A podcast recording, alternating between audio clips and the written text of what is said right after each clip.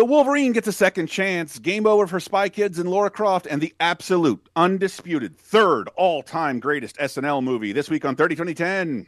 Is that a no? Is that a disagreement? Oh, I can't wait. thirty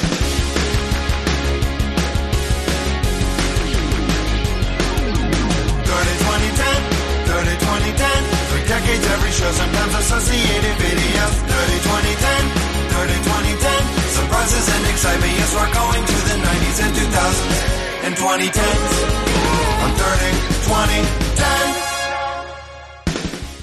Hello, everyone, and welcome to thirty twenty ten, the Laser Time's weekly pop culture time machine, taking you on a journey across three decades in our pop culture past, thirty, twenty, and ten years ago from this week. Get it? We're going through the week of July twenty-first to the twenty-seventh to show you all the great anniversaries and milestones of movies, T V, video games, music, and more. Hi, I'm one of your hosts, Chris Antista. Who else is with me? I'm Diana Goodman, and I'm here to consume mass quantities of crap. It's such a good impression. Thank you. And I'm J R Rawls, and your grandfather called me a Ronin, a samurai without a master. He said I was destined to live forever with no reason to live, bub. Bub! Well, those are little teases for the conversations we have in store. Some of my favorite characters of all time are uh, headed to the big screen. Some fun stuff in uh, movies and some fun stuff in uh, technology news that I grabbed at the last minute. Hi, I'm Chris Antista. That's not what I meant to say. I meant to say patreon.com slash lasertime. It's where you can get all of our bonus stuff. We've recorded something about two Bond movies from forty years ago as a little thirty twenty ten tribute. Jesus, we have a bunch of bonus extra stuff. How to raise your dorkydom. And, oh, J R did a, and I did a great conversation on A I. That should be coming this week. Very excited about that. Get extra stuff. Support your favorite podcast. Five bucks. Video Game Apocalypse included. Thank you so much. Now on to our show. Hey, everybody. It's nineteen ninety-three. July twenty-first to the twenty-seventh. What do you think's going on in the world? I can tell you, uh, something's going to happen that will inadvertently lead to Space Jam. And uh, I, I don't mean to trivialize it because it's, of course, not great news. Michael Jordan's father dies in a carjacking. Well, can you call it a carjacking if he's asleep? I yeah, I mean, yeah, you're, they're coming in to steal his car. That's a carjacking. I kill an old man. There's... Because things go wrong when you're doing crime with guns. That's why we have big punishment for doing crime with guns, because you don't intend to kill someone. Mm. But then these guys didn't go, hey, let's go kill Michael Jordan's father. They just wanted the car. Things went wrong. They killed a man. They dumped his body in a swamp. And then they made a videotape of themselves rapping while wearing the jewelry of Michael Jordan's dead father. Ooh. Yeah. Ooh.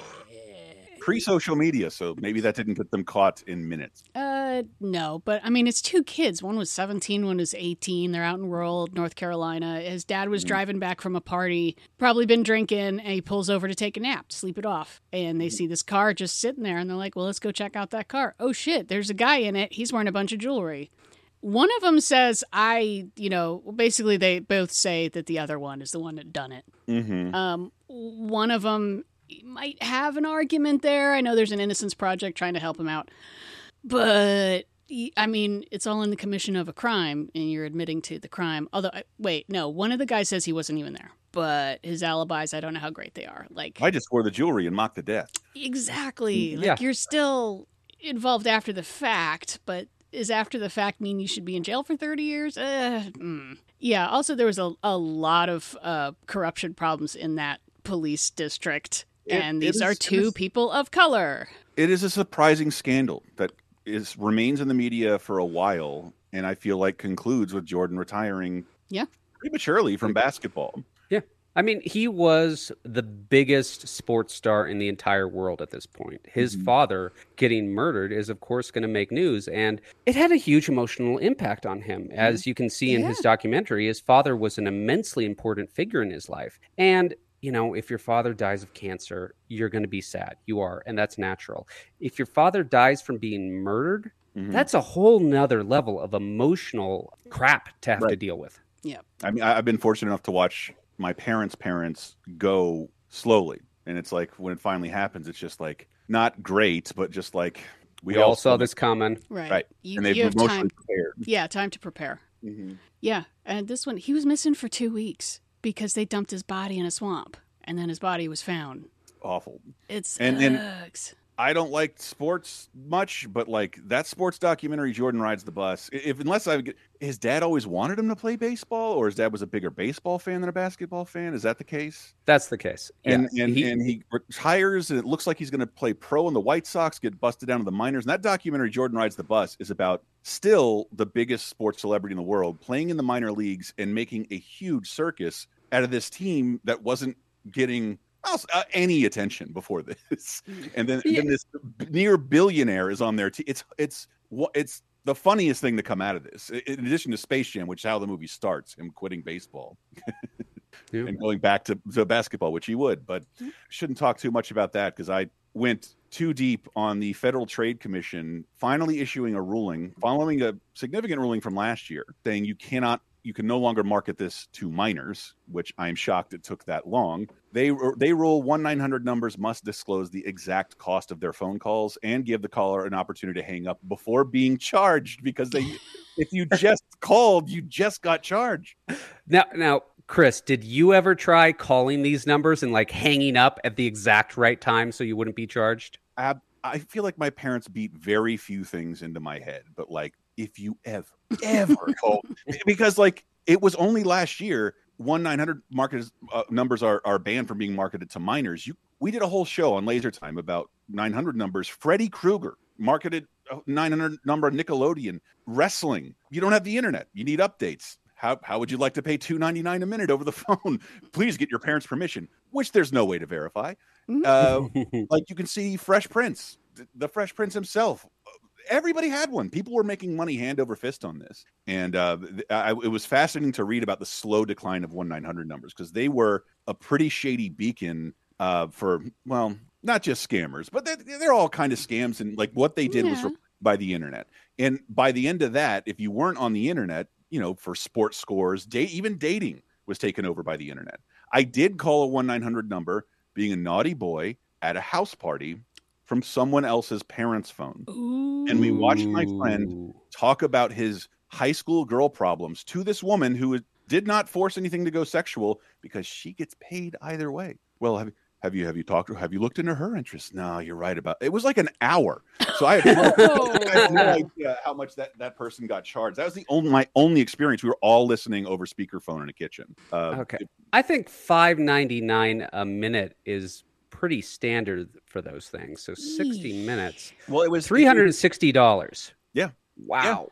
Yeah. And so what what ended up happening, and you know, this is kind of the shitty, let's say, that anti-sexware stuff we were seeing from like OnlyFans and Tumblr. Uh, people, charges started getting more insane, and the number got exclusively associated with something pornographic. Mm-hmm. So companies started giving you like, yeah, we're not going to uphold these porn companies' surcharges, by like A T and T and stuff. And then eventually like Verizon is the last in twenty twelve. We don't really have these anymore. We don't have charging phone numbers anymore. And if they do, I think they use internet protocol, because that isn't regulated at all yet. So mm.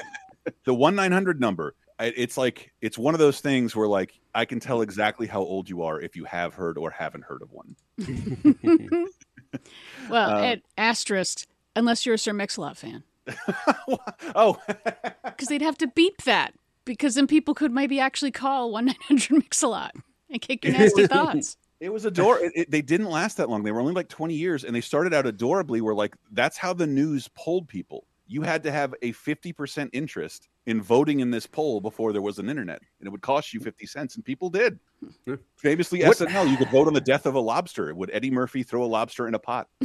Um, call the nine hundred. I- I think this is an aspect of pop culture that has been preserved the least, because when these companies went under or whatever, they just threw these tapes away, and yeah. you couldn't really record them on the phone. So like the number of one nine hundred numbers we have recordings of, of is like less than one percent. Yeah. And, and we did a whole podcast about it where I found every maniac who taped those calls that I could, because for years you could call the real Freddy Krueger and he'd tell you a story. You could call Mean Gene Okerlund, and he'd tell you all about what's happened on W C W wrestling. Like, it's crazy. And I there was a bunch of them, but how many were marketed at kids with undisclosed costs? Like, yeesh, yeesh. Yeah. You thought uh, uh, every time you think like, man, YouTube's going crazy here, I'm like, oh yeah, people really will prey on kids if they can. Anyway, moving on to our movies of nineteen ninety-three. Wow, perhaps the most unremarkable s- sequel we'll ever speak of. Man, um, it makes makes Weekend at Bernie's two look like much more necessary now. Who wanted this? I don't know. I don't know. Look, Stakeout was popular. It was, it,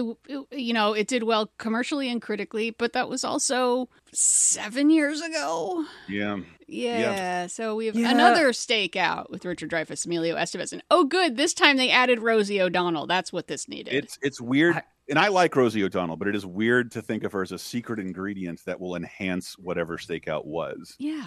And yeah. I, I feel that seven years in nineteen ninety-three is like two years in twenty twenty-three. Like yeah. the pop cultural lasted a lot longer back yep. then than it does today. But I think mm. we also talked about it when we talked about the uh, on Patreon, the forty-eight hours, because they waited an equally long time. And so like I'm finally pop culture aware. Another Stakeout. That's a weird name. Oh, it's a sequel to what? I, I I don't know. I've never. I remember seeing this poster next to the movie I did see, and like I don't know what that is. I have no idea what that is. It has no, no pop culture res- resonance with me. But another Stakeout arrives, and yeah. I didn't watch it. Every review is like, no, it's just the, it's just the same thing again, but worse. Yeah. Just like another forty-eight hours. Just, it's yeah. Don't put another. Don't do another in your title. No. It makes it harder to shelve at the video store too. You can't put them together. It's so annoying. Yeah. Oh man. Wow. Those those two movies are much further apart than forty-eight hours and another forty-eight hours. Yeah. It's some Anyways. Anyway. I- now I'm ready to fight you because I okay. rewatched a movie I hadn't seen in twenty-nine years. And I watched it for the very first time, and I'm ready to fight you. Yeah. Wow. All right. Fight, yeah, I, I had fight, a feeling this fight. would happen. Oh wait, let me do that again. Fight, fight, fight, fight, fight. Nabs, Chris Farley, David Spade, Michael McKean, Michelle Burke, Jane Curtin, Dan Aykroyd, back together for Coneheads the Movie. What is a seven-letter word for a tomb in ancient Egypt, which is a quadrilateral masonry mass having smooth, steeply sloping sides meeting at an apex? A flimdark. Well-bred and well-fed. Coneheads, rated P G. Okay, okay, look. All right. Okay, look. Uh-huh. Maybe it's because when I discovered S N L, it was through reruns, and like it's broad and old, but Coneheads is pretty easy for a kid to be like, that's funny. Yeah. So I already like the Coneheads, and I'm becoming the biggest S N L nerd in the world. And this movie comes out. My dad is excited. I am excited. Written by Dan, written and starring Dan Aykroyd, who is not necessarily at his peak, but he's not in his descent either. I thought it was That's hilarious. What I don't get. Dan Aykroyd is a good screenwriter. This is the man who gave wow. us Blues Brothers. This is the man who gave us Ghostbusters. Wow. Why doesn't that translate into him knowing good scripts when it's his acting time? I think if you look into all those movies, he comes up with the idea and much better screenwriters take over and put it into something you can put on film. Uh, but it, I think someone had quoted, like, if you look at the nineteen eighties most bankable stars, Harrison Ford, Dan Aykroyd, number two. His movies grossed the most throughout the nineteen eighties. And, you you know, Ghostbusters, Blues Brothers, you can see why. Yeah, but he is on the descent now. Yeah, a little bit. I mean, there's there's some highs and lows. You know, My Girl, the fact that he's got a, a Oscar nomination out of Driving Miss Daisy for no goddamn reason, but we've also had Nothing But Trouble. We're got yeah. Exit to Eden next year, honey. Come yeah. on. Well, it's it's. I thought the movie. I still I, like. I couldn't separate myself. I feel like I sh- I know I should go on thirty twenty ten and say this is unremarkable and bad, but it worked for me in the exact same way at that time. sixteen S N L cast members, past and future, are in this movie. Wayne's World is such a huge success. This is the thing they put in the hopper the quickest, other than Wayne's World two, because they always thought this could be... There was an animated special that is lost to time. Oh, uh, I remember seeing it, and I remember I got a minute and a half into it. I, they probably reran it w- with this movie coming out. Animation with laugh track. And I'm like, yes. Nope, I refuse. It is refuse. very ugly.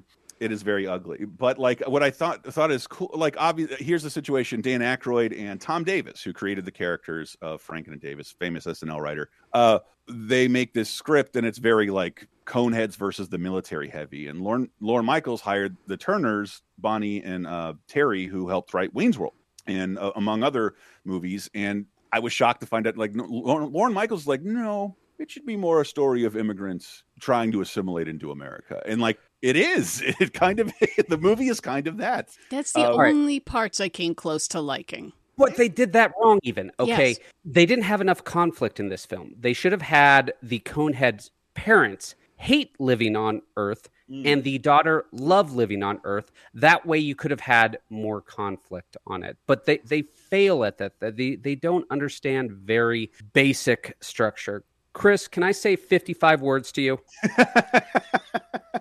The Coneheads is considered a bad film for several reasons. Firstly, its weak plot lacks depth and fails to engage the audience. Secondly, the humor is often repetitive, relying on one-note jokes. The film's reliance on dated cultural references also makes it less enjoyable over time. Overall, it lacks the charm and wit of a successful comedy. I I hate you, but I'm not going to disagree with you very, very hard, very hard because I, I think I'm still dramatically moved by the idea that, like, and I looked into this just to say, like, Chris, don't don't suggest this. This isn't fair. It is really neat for, like, S N L to have another avenue and another medium to, like, play with itself. And, like, there's a lot of funny scenes that just don't stick around a while because they're just there to, like, highlight the current cast of S N L and people like Jan Hooks and uh, uh, Lorraine Newman and, and, and uh, Garrett Morris and uh, John Lovitz. Just and the movie is, like, Sinbad and, like, Eddie Griffin, Ellen DeGeneres. You can barely see her in her film debut. Uh, it's got Drew Carey, a billion funny people in very small scenes. Half the cast of Seinfeld is in this movie. mm-hmm. And I think it's got funny moments, but they're like really low key suburban. These jokes are for middle class. These jokes are for boomers, essentially. Yeah. It's, I, I was struggling because it's like, on the one hand, it's sort of like maybe this premise, the point is this premise cannot go ninety minutes. This was mm. fun in a four minute chunk. But then it was, no, if they had played into the immigrant thing, maybe there's more they could do with that, or that, you know, their outsider status desperately trying to be inside. Some, there's more they could do. And like every joke is, it's basically a joke for kids. Like this movie yes. would work a lot better for, you know, twelve year olds. To the moon. Then, then, but Love then it. They modern twelve year olds aren't going to get some of the references now. I just found it. Like, oh God. Like I remember yeah. just being like, eh, not great. And this one was like, wow, that that's bad. What about I mean, we've got to consider how they originated. Okay. The Coneheads originated on S N L on an episode hosted by Ralph Nader before I was born. Okay. It's it's a different type of humor, and the scriptwriter the, the Coneheads was... had not been seen while I'd been born. Like it, and, and now I'm like I'm I'm thirteen years old. But I, you know, I knew with them. I, lo- I, I don't know. I yeah. still got a kick out of it, and no. I got a kick out of seeing all these S N L characters in very small moments. Yeah, that Adam was... Sandler is basically playing an, an early version of his Uncut Gems character. yeah, there was a certain amount of, oh look who's here, but and I appreciate that they just come and go. That there isn't a yeah. wow, it's blank. But honestly, Bonnie and Terry Turner would take this concept and do a much better job with it because they created Third Rock from the Sun. Yes. So that's that's my that was my I had that in the barrel. If my co-hosts hate this, Jane Curtin and uh, the writers of this movie went and made Third, Third Rock from the Sun, which is almost the exact same premise. Yeah. And does such and, a better job. And maybe that's it goes on so much though. Longer. You'd think that they would run out of ideas, but no, you never but do. But this was this was Paramount pushing, like, after Wayne's World, S N L stuff needs to be a movie. And I'm like, that's what you should do. You should have one of your former or current writers write a film, make an ensemble thing where everybody can come in for a moment and shine, film it during the summer, during your down period, everybody makes a little extra money. But I found out, no, they were filming this during the S N L year and they're flying back and forth to L A, and I can't mm. imagine anybody had that positive experience, even with their small roles here. It was a lot of work for very little. But I, I, I wish, yeah, I wish S N L, S N L is even on the air right now. I don't know if it'll ever come back. I miss it. Um, yeah, but yeah, wait for the strike band. Be, I was becoming a big fan of S N L, and this solidified it somehow. And I, I still like it. And you're wrong. I yeah. Actually, no, I hate I hate saying people's opinions are wrong, but the nostalgia goggles have could, completely blinded you on this. I this could is, be guilty of that. I I remember this as being a meh movie, and hot damn, I was like, oh wow, I was wrong. Except this is a slog, and yeah. really? I would so much have rather watched Toonsis the Driving Cat the movie or Matt Foley Motivational Speaker the movie. Mm. You know, what about Chris Farley's some... performance in this film? I thought it was hilarious. He's actually pretty I charming. Like yeah, seeing thought... the beginning of Farley. I can see his best role, which is Tommy Boy, mm-hmm. being born in this performance. It's kind of him getting that wings to fly. And I'll just say, Tommy Boy is put together by the same studio, the same producers. Dan Aykroyd is in it as well. Some of the same writers. And it's like David Spade and Chris Farley. This is part of their trilogy, even though they don't share a scene together. And uh, huh. yeah. And, and I, I... they both play kind of the same characters. They always do. Mm. Right. And, and, and, and that's the, the my biggest tip of the hat. Ahead of its time, went over my head. Michael McKean as the I N S agent. His proposals are only slightly more barbaric and callous than the last president's. Mm-hmm. And and I just love that scene. He's on a megaphone, a boat full of immigrants. I understand your dilemma, but we have problems of our own. Like it's such a it's such a silly character to make the I N S agent the villain. I think was ahead of its time. Yeah. And Michael McKean was so good. Could have done more with that. He becomes an S N L cast member in a few months. Because they're Crazy. desperate. He wasn't desperate. He was having They fun. were desperate. They, they were needed desperate. a ringer. Yeah. That's why. Yeah. I, yeah. And directed by Steve Barron, his second best movie after Ninja Turtles. Director of the Billie Jean music video. Aha's Take no on shit. Me. shit. Yeah. Wow. Like, uh, and you, you only see sort of those. Yeah. Jim Henson's the storyteller. Like, uh, yeah, real good visual director. And, you know, this is not a real feather in the cap. He makes a couple more movies and. I, I don't know much more about his career. Shit. And but if I'm alone, I'm alone. There's one person who will stick up for me. It was controversial two years ago. Dan Aykroyd said, and I read this for the show in a Parade magazine feature. This is the best performance of his career, and he thinks it's the best thing he's ever done. No, oh. no, I'm sorry. We just covered Blues Brothers. I, he does a much better performance. You should film. see Reddit go wild, and also. Maybe that that it's just Reddit. Your takes are bad, too. Spies Like Us is a piece of shit. No one cares. No, no, no. My stepmother is an alien. That's the Dan Aykroyd performance. Shut up. But, but uh, I, he most of the rational people, like I think he might have been as far as something he created and that he liked in that his performance in the movie. Because Dan Aykroyd's, you couldn't put anybody else in that role. Dan Aykroyd may not have been the most famous original S N L cast member, but I think he might have been the best. Hmm. And he, he and he didn't get to do a lot of stuff like this. He was just kind of a smiling. Like, was Bill Murray one of the originals? Technically, yeah, but after the first then, season, yeah, he's the best. He didn't. Bill Murray shined way brighter in films than he did on S N L. Hmm. And the fact, because yeah, he he he's not there for as long as everybody else. He's only there longer than Chevy Chase. No, but Dan Aykroyd is a utility player. He's like a guy, a Bill Hader, a guy who does great impressions, comes up with great ideas. John Belushi and Bill Murray and uh, Chevy Chase stuck out as like the biggest stars, but I think yeah, Dan Aykroyd's the best. I love that man, and he loves a- he, he loves aliens. If you haven't looked into Dan Aykroyd, he sells Crystal Skull vodka for a reason. He loves aliens, and he, and I think that may be what he meant as far as something he created and then in the seventies and saw through to a movie in the nineties. It's not a bad way to think about something you created. Uh, yeah. Anyway, sorry. Everything Coneheads. doesn't need it. to be a movie. Oh, and uh, one of the things Matt and I are talking about on patreon.com slash lasertime, it was sort of about like, you know, you grow up and maybe you cohabitate a house and you don't have a lot of room for like eight hundred thousand pop figures. I tend to be like, once every two years, I want to buy myself a unique, one-of-a-kind dork thing. And because I'm the only one who loves this movie, in auction two years ago was the Garthak at the end of the movie, the uh, which is oh. pretty much just a Rancor yeah. with... with yeah. a cone head made by Phil, Phil Tippett. I mean, it's a nice stop motion guy. At the point where they leave the planet, I'm just like, wow, we are so done in this movie. What is the point? No, now? that's that's the because I, now, like now, the whole the immigrant thing is gone. Now it's a fish in water situation. Is that funny? I will say the the only thing that really made me laugh in this film was when David Spade became a slave, and his yeah. job is exactly the same. yes. He's just kissing up to the new emperor, and you're so right. Hey, let me take that report. I'll give it to the emperor. It's fine. It's fine. Yeah. Yeah, I thought that, that was, was pretty cool that they established that throughout the film, that he always steps in like, ooh, let me hand that to him. He's, he's yeah. a bad. Um, yeah. yeah. But I, I like as far as S N L movies go, this has the biggest effect sequence. But I saw the the Garthak on, on auction, and like rather than a bunch of stupid small pop figures, this thing was going for a hundred dollars. Like, I'll take the, the, the puppet for a hundred dollars. Of course, it went higher, and I didn't get it. Mm. But like, yeah, focus on something truly dorky that uh, that can be a conversation piece in your house. All right, but Chris, you called this the third best yes. S N L movie. Yeah. Wrong. So Blues Brothers number one. Do we all agree on that? I. Pro- nope. That could be an even longer show because right. the, okay. first, the top two in is- in, in the top two, Blues Brothers or Wayne's World, yeah. right? Right. Mm-hmm. Okay, Wayne's World two. Does that count? Yes. I, it's so good. Wayne's World. So that's number great. three right there. Yeah. We've got three. It's One, two, and three. It's not as good as Wayne's World, and this is. But like, it's better than this film. I yeah. think that's that's subjective. I, I'm okay. sure the audience will come to defend this movie. No, they won't. I cannot find fans of this film.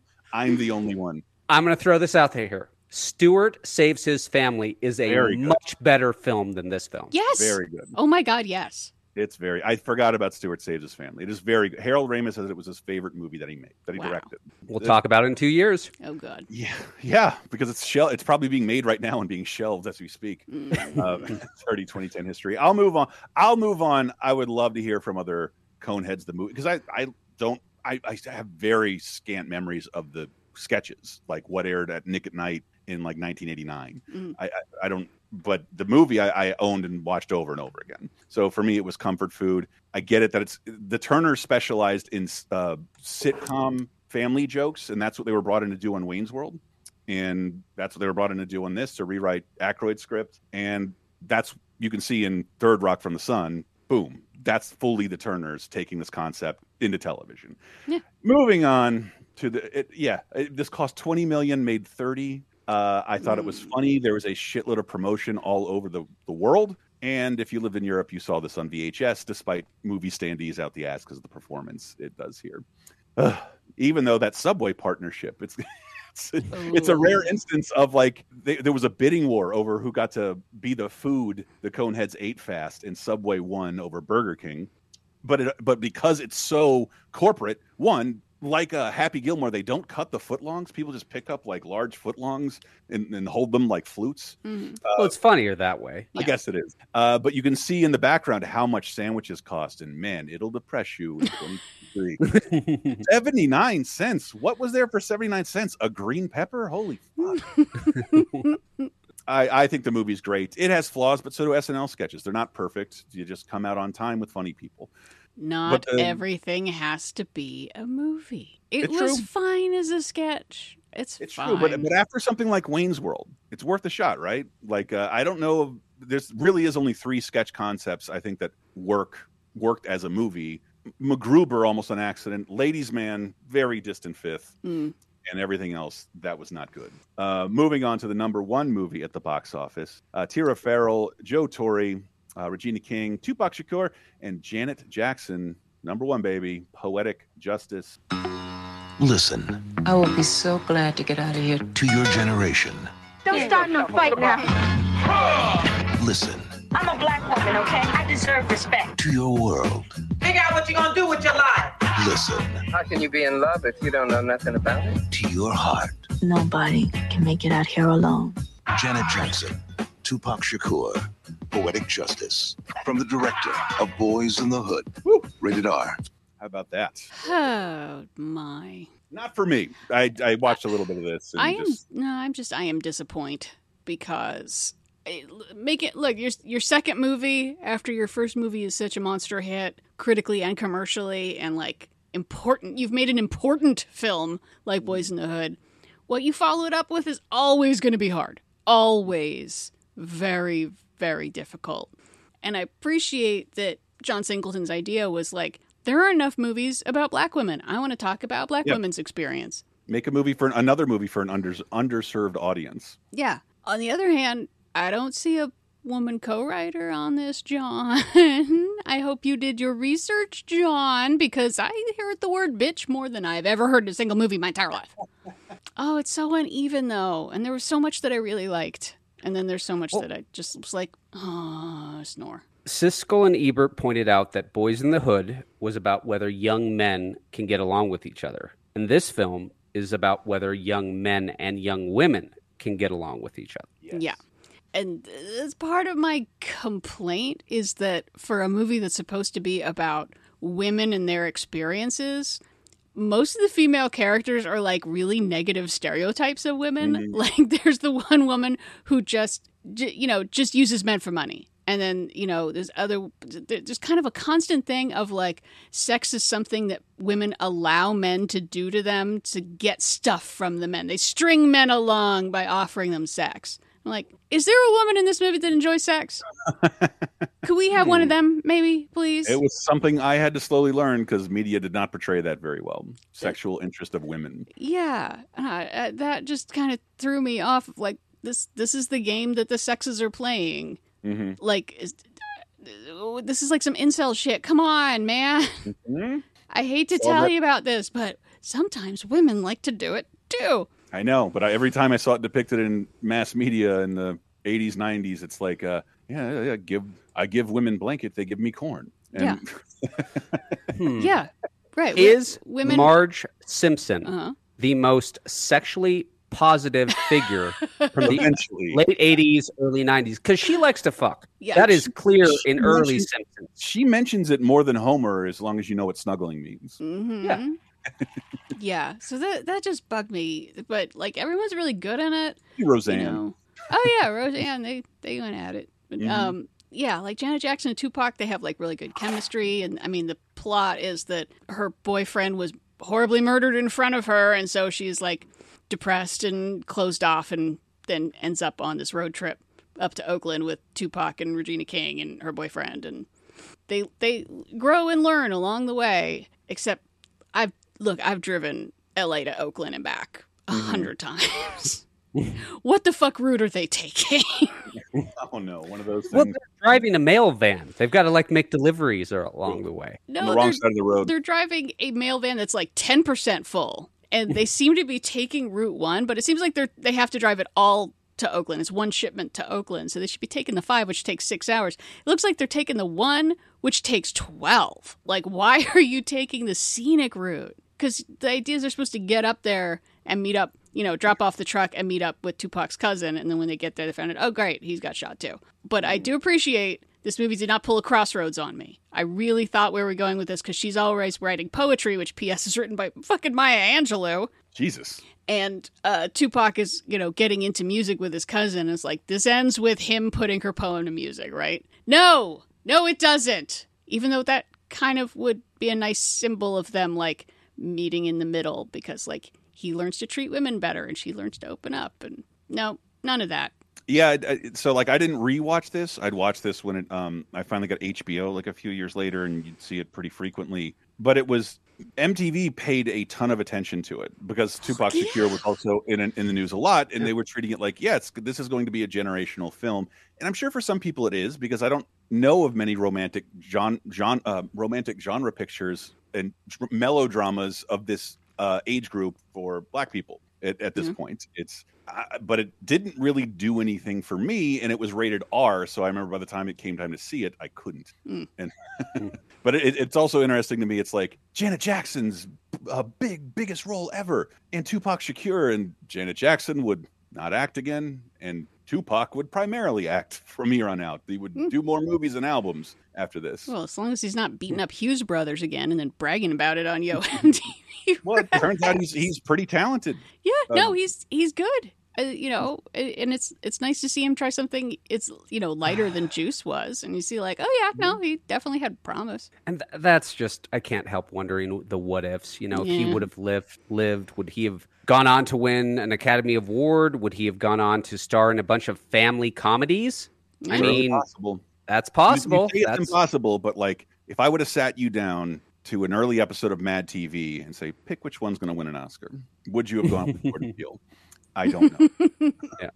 I don't know, but yeah, Poetic Ju- it's just one of those movies. Like, wasn't it's not it wasn't special to me, so I, I it just it was just another melodrama. Uh, but uh, I should I, I, I wanted to make time to rewatch it, just didn't get to. Didn't didn't do much for me. When it, I've seen it a couple times. Yeah, no, it's uh, it's frustrating because it's good, but it could be a lot better. And there is some there, there's some parts where it just kind of feels repetitive. Like, okay, are we are we gonna move on? Like, mm-hmm. can we move on from the... Yes, she's still depressed. I gotcha. Like, depression is hard to film. So and, and I don't know if Janet it's Jackson's... incredibly hard to film. Yeah. I mean, people do not like to watch other people be depressed. If you're ever depressed, like, people don't generally want to spend time with you, and you that don't... translates into the screen.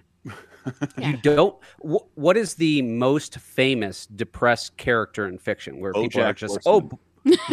Oh, that is might it. Be... And it, it, it really does. It's painful to watch. Yeah. So, yeah, yeah un- uneven. There is some good stuff in there. It's all, not quite a recommend for me, but yeah. I, I don't know that Janet Jackson is, is a de- good actress. I, I, it's hard to tell because she's, okay. she's still like one of the prettiest icons in the universe at this point, and it's hard to separate that, or at least maybe she didn't give me enough to separate that. You know, I'm mm. just I'm still looking at Janet Jackson. Yeah. Anyway, anyway, you tell us what you think. We've got plenty of places to do that. nineteen ninety-three television, some big premieres, especially if you're a Comedy Central kid. Uh, this is we're seeing like the dawn of cable counter programming when network T V doesn't give a fig. Here we have a big one, something that might irritate a lot of people out there. Give it the status. Comedy Central debuts Politically Incorrect with Bill Maher. And the, the first episode is online. I'm trying to remember who it's the his guests are: Jerry Seinfeld, Larry Miller, Robin Quivers, and some politician. And there's a very light monologue. Look, okay, okay. Let me. I have a ton of issues with Bill Maher. I grew up loving this show, and I grew up thinking of him as a man, a, a dirty mouth voice of reason in a time of insanity. And then I got to watch in the last decade or so constantly disappoint me and say things I find occasionally reprehensible, mostly just eye-rolly. Like, shut mm. up. Why does this guy still have one of the only shows on H B O? Get someone else in there. Aren't these Probably because it's cheap to film. I mean, it, it, it, yeah. it, its ratings can't be understated. The people who are actually buying H B O and watching this are my dad's age. And every once in a while I have to call him, like, you watched Bill Maher last night? He's full of shit. Here's why. Because I know he's my dad's age. And, but, but at this time, you had talk shows and you had P B S. And getting in, like, understanding politics, this show was helpful because they would put on a comedian. There'd be a real light monologue and then twenty minutes of com- mixture of comedians and, like, real deal pundits and real deal actual politicians. I'm going to come to the defense of this, too, because I feel like this is the proto Jon Stewart Daily Show. You know, mm. when Jon Stewart came out with the Daily Show, it was like, we're talking about news, but we're doing it in a fun way that engages with the youth. Politically Incorrect with Bill Maher was the very basic version of that. Like, we're going to be talking about serious subjects, but we're going to have people, you know, talk mm-hmm. about them. Some of them aren't going to have a clue what they're talking about, but it's going to be an entertaining discussion, and you're going to tune in and get some viewpoints that you've never heard before. And I think that has a lot of value. I think exposing yourself to viewpoints that you don't agree with is good. And let me throw this out here. This t- television show in the early nineties has such better communication between people of opposing viewpoints than yeah. you will see yes. on Fox today or other places today. I mean, it, when you watch shows today, I don't watch cable T V television, right. so I'm just going off of what I see on internet clips here, but it seems like neither of you are actually trying to communicate with each other. Mm. You're just yelling and trying to rise up your fan base. I watched an old episode of this, and I watched it when it was coming out, and you have people genuinely trying to express ideas to people who disagree with those ideas, and I please, think there's value in that. Please tell me it was one of the ones I went down the rabbit hole on. Sarah Silverman trying to defend a racial slur. Oh. It's like a, it's so uncomfortable because every you, you can't say the C word about Asians. That's like calling a black person the N word. They don't say the got it, got it. Mm-hmm. Took me they, a while. They don't say the word. They say the words. Everybody does, except for David Spade, who has the has the wherewithal. Like, maybe I shouldn't say the N word on television. Sarah mm. Silverman didn't think that because she did, mm. and she's talking to Asian activists, and they're arguing, but it's just. I feel like, uh, oh man, is it sad that that thing is crystallized? It's really uncomfortable to listen to. But that was why it was exciting, because it wasn't something being said on other shows. And I'm also of two minds, because as we, whether you're taking, I don't know, pride or depressed by what's happening on Twitter, there's something that like comes from this, speaking in sound bites. Like, uh, oh, Twitter is a garbage platform. Like, if you specifically design a method to communicate to increase the level level of hatred and uh, frustration while decreasing the level of actually information, I don't think you could do better than Twitter. Yep. I think that well, is the, like peak. The only thing you could do is tweak Twitter the way it's been tweaked to make it even fucking worse. Yeah. So that anything you say will now have a bunch of paid blue checks all up at the top. Uh, using slurs against you, and then they, they don't get removed. Yeah. Well, I have I have three favorite moments I want to highlight, and I didn't want to take too long by grabbing sound clips because I don't even know if they're out there. Who was recording Comedy Central in nineteen ninety-three? Janine Garofalo, they put her on with like three gray-haired men. Mm. And like halfway through the show, she just jumps onto the center table and does a spin to letting everyone know she's still there. and and second, Robert Loggia, patron saint of Laser Time, comes on to promote Independence Day, and Bill Maher just opens up like, this is the stupidest fucking movie I've ever seen. And, and it basically goes on like, you know, kind of a light stand-up rant, like, nah, what is the alien ship, Mac compatible? And Robert Loggia does not take it in stride. He gets very, very pissed. And like, I've never talked to ever like this about a movie I'm trying to... Pr- it's can't find it, but I have a distinct memory of it. And perhaps the absolute best one, Bill Maher has on four wrestlers and is being absolutely shitty about the profession. And Roddy Piper stands up in that's, his face and like say, pulls down his pants and shows his metal hip, metal hip, fake shoulder, all of his in- injuries, Quint style. And Bill Maher's just sitting there like looking terrified. The, the, being a talk show I, host and giving wrestlers shit is a good way to get a concussion, comma, yeah. a French chateau if you're Richard Belzer. If you're Richard Belzer. Yeah.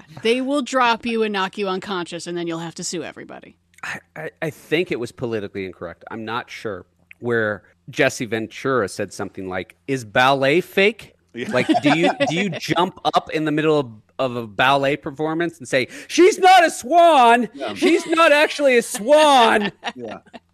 This isn't Ga- Game of Thrones isn't real. That guy's on Deadwood. Yeah, so it's it's weird though that this went two or three years on Comedy no, Central and then jumped to A B C. It, it goes until two thousand two, almost ten years. Right, but no, after it had jumped to A B C. Oh, it's it, it spends the majority of its life on A B C. It does, saying? Yeah. Okay. It went it went eight seasons, and I think two or three, three, I want to say, from ninety-three to ninety-six. Is on Comedy Central, and then it jumps to A B C because A B C doesn't have anything that's any better at late night, and they're they're having to deal with uh, Leno versus Letterman now. Mm-hmm. So and, and this moves up. This this moves to the big leagues. I don't want to say Politically Incorrect wasn't a common phrase before this show, but I feel like this definitely had a help in making it be so pervasive mm. in the early nineties. Uh, I mean, well, we heard so much during like ninety-two and, and the election about Clinton being politically correct. That's the first time I heard that phrase was that election. He's so politically correct, which is just woke. It's the same thing. They're just changing the words on us again. When they say politically incorrect, they mean woke. And when they say woke, they mean politically incorrect. And both of them, I'm actually hearing you calling me a slur because you can't say that word instead. Yeah. That's right. I went there. But it's um, so like, because long story short, Bill Maher's always been this way. And my only truly light defense of him as we wrap our politically correct, he is one of the few people who actually has a right to be afraid of cancel culture because it did happen yeah. to him. I'll give him he that said one. Something that was just kind of objectively true that people objected to and lost his career over it. Yep. And then well, and immediately got it back on H B O. Immediately got it back with what he, he still has now. So that yeah. show is. So he's been at this for thirty years now. Basically, pretty much the same format. Mm-hmm. You know, four panelists versus three panelists, whatever. Yeah. Yeah. I've yeah. been to a live taping of this, uh, if anyone really? wants to look it up. From uh, it would have been nineteen ninety-nine, and you can see me sitting behind Dan Cortez. It's the greatest thing. Uh, everybody has better stories than me. I've told all mine. Yeah. Uh, well, that was when I was just at the uh, at the Fairfax Farmers Market with my friend who was in town. We were doing L A stuff. And if they don't have enough people for the audience, they just go to the farmers market and be like, hey, you want to go see the show? So we were lined up next to the, the Price is Right people who are insane. And we're just like, yeah, fuck it. Let's just go. We're busy eating lunch. And yeah, there. Perfect L A experience. Let's go see a T V show. It was cool. Okay. Yeah. More on the things that are more, well, universally beloved in this audience. M S T three K season five begins with Hercules. Ooh. Hercules. Yeah, the, the thing about this season is I don't feel like internet culture was pervasive outside of Usenet. Yep. So I don't feel like the average M S T three K viewer knew that this was Joel's last season. No, I and because it's so. kind of it was abrupt for me because it happens in the, not the middle of the season, but it's no, like, it's the exact middle. We're going to talk about it. it. It's it, the middle. It might be the twelfth. Yeah, you're, you're uh, yeah, yeah, yeah. Okay, I know the episode it is, and it's one of my favorites from Mitchell. My my my my yeah, Mitchell. Yeah. Um, my my my God. No, I, I don't. I don't think. I think it, what's great about M S T is that it was always this little thing happening in Eden Prairie, Minnesota, and was kind of immune from even reporting on. Like, if people wanted to do a piece pre-internet, they'd have to just go there and talk to these people and take pictures. So the show has very few guest stars and lived outside of the L A Hollywood ecosystem. And and I, yeah, you're right. I don't remember them promoting very heavily. There's a new season of this because they made so much of it. twenty-four episodes for the for this season and the next one. Yeah, each episode is two hours. So holy shit, holy crap! I mean, there are like five season long prestige television shows mm-hmm. that do not have as much content as yeah. one season of M S T three K. It's like, like I never complain when ah, ten episode season, fine. Like, it's still more content than most. It'll give me more content for many years and I won't complain. Uh, but is this the first Steve Reeves movie? Because like I, no, I, there'd been previous Hercules, okay. but it was like Hercules versus the Moon Man, mm. Hercules versus the Amazon women on Steve the moon. Reeves Hercules movie, because they they did kind of do a couple songs about Steve Reeves. Hercules. Yeah, I, mm-hmm. was Hercules Unchained before this? I want to say. I, yes. I think that's oh, no. my. Yes. I think that's my favorite Hercules movie. I feel like Hercules was the last Hercules film. Very confusing on M S T three K. Very confusing, but it, we, as we talked about, like swashbucklers, like M S T three K is where I have get a lot of context for an entire genre of movie that Pirates was bringing back. So your mythic swashbuckler adventure movies, yeah. shot in Italy. mm-hmm. so, shot in Italy for eight bucks. Yeah. Yeah. yeah. So M S T three K, I salute you. Please let there be another season, and please don't make me pay a hundred dollars for it. The Young Indiana Jones Chronicles ends. Ends. Yep. Ends. Okay. So this is the end of the Young Indiana Jones Chronicles as a television show. It's going to continue as a series of T V movies, which even for an insane indie fan like me was incredibly hard for me to figure out when they were. Mm-hmm. Okay. They just showed this series across every time slot they could, moved it. It was incredibly hard. While it's this... changing chronology, so you never really know if you're missing an episode because it's it might take place twenty years in the past or twenty years in the future. So I've started rewatching it uh, with my son, who's a history nut like me. Yay. It is a joy to explore this sense of history that this show, which is thirty years old, manages to capture. But they made so many structural decisions that were just plain wrong. Mm. They should have had it be, been chronologically. Uh, your nineteen ninety-three audience was not set up to have it be, oh, now it's nineteen nineteen. Now it's nineteen sixteen. Now it's uh, nineteen oh nine. That, that was too confusing for them. It really shouldn't have been that. And this series gets deep into history. This episode that ends the series is all about the Versailles Treaty. Okay. Ooh. And it's an exceedingly well done episode. I have actually shown it to multiple history classes as this is a good summary. If you want to see what it was like to negotiate the Treaty of Versailles, this is a perfectly great summary of that in forty-three minutes that brings you from start to finish. And nineteen ninety-three audiences didn't want to see peace treaties. I'm sorry, they, they didn't. That's not that. I mean, think of how many war movies there are. And think of how many few movies there are about treaties to end wars. Mm. Star, Star Trek six. That's about it. Yeah. Yeah, just Th- about. There's a reason for that. And like, this is a good one. There's so many players at Treaty of Versailles, and it fucks up so bad. That's why we have a second World War. It directly sets up World War Two. They should have fucking known. But no, yeah. They're dicks. A, a French general said, this is not a peace treaty. This is an armistice for twenty years. And he was wrong by four months. Nailed it. But look- they just called the episode Indiana Jones and the Treaty of Versailles. Yeah. They should have done that. They should have done a lot of things. But I was heartbroken when this went off the air. I was just like the biggest Young Indie fan in the world. I taped all the episodes I could. And I just was so desperate for indie content. And once this was gone, you know. Wow. Boy, did you wait. Mm. Yeah. Boy, did I wait. two thousand eight, fifteen years yeah. until you see yeah. indie on, on screen again. God damn. Wow. wow. And uh, then wrapping things up a little with games, Color a Dinosaur for Nintendo. I can't imagine what this game's about. Uh, oh, my God. This is barely a game. Okay. You get twenty dinosaurs to color. And that's the game. Yeah. twenty and, levels, man. And it's not even a good coloring system. You can you can pick like four different colors, and you can add dots to those colors, and that's it. That's the coloring system. I guarantee you, the uh, pitch meeting for this was like, hey, I've got M S Paint. What if we made that crappy and included dinosaurs? I bet we could get some stupid, stupid kids to buy it. And I know there are so many kids out there who is like, oh my gosh, mommy, daddy, I want to color dinosaurs. This will be my birthday gift. Please, please, please. And this is the only video game they had for six months. And I feel it's, for you, yo. And, and like the Super Nintendo is out. I, the thing I think we might be overlooking, I'm going to bet this was like somewhere between ten dollars and twenty dollars. No, you, you know are so? wrong, Chris. Really? You are objectively wrong. I guarantee you this was forty to sixty dollars. I've never seen which is eighty to one hundred twenty dollars box, today. Almost as big as the logo. It just says from ages three to six, intentionally limiting its audience. So I don't know. Somehow Tommy Tallarico is the composer. Right, Steve. And then the the the better game, by better I mean weirder, Mighty Final Fight, one of uh, fifty dollars.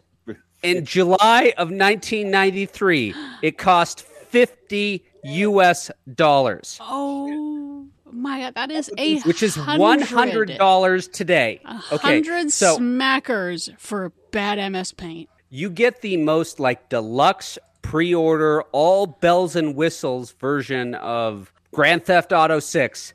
It's going to cost you less than Color a Dinosaur on N E S, adjusted for inflation. Oh, and I love that uh, its only claims to fame on the wiki is in Nintendo Power, which Nintendo owned and didn't talk negatively about anything because it was all meant to make Nintendo money. If it reviewed under a certain, I'm, I, they, they don't post bad reviews. This is its ninth worst game on the N E S of all time. The one time they did that. Wow. But yeah, Mighty Final Fight is a valiant effort on Capcom's part to bring the, fanta- oh, the fantastic Final Fight.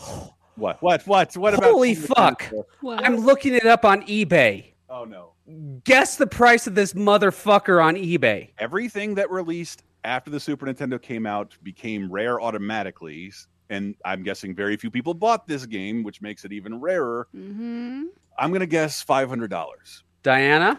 Uh, I'll go half that. two hundred fifty dollars. Okay. Uh, we're looking at, for just the cartridge, two hundred nineteen dollars. Oh. If you want the box, nine hundred thirty dollars. Wow. Oh. Fuck. I... Yeah. I was just talking about N E S collector prices last night, plugging a future appearance on Paducah, and yeah, it used to be so easy to try and catch them all, and no, nine hundred dollars for the biggest piece of shit. Eat a dick, complete collectors. Wow. And Mighty so, Final so Fight, all yes. those. I'm Fair. just putting off of Mighty Final Fight one no, more time.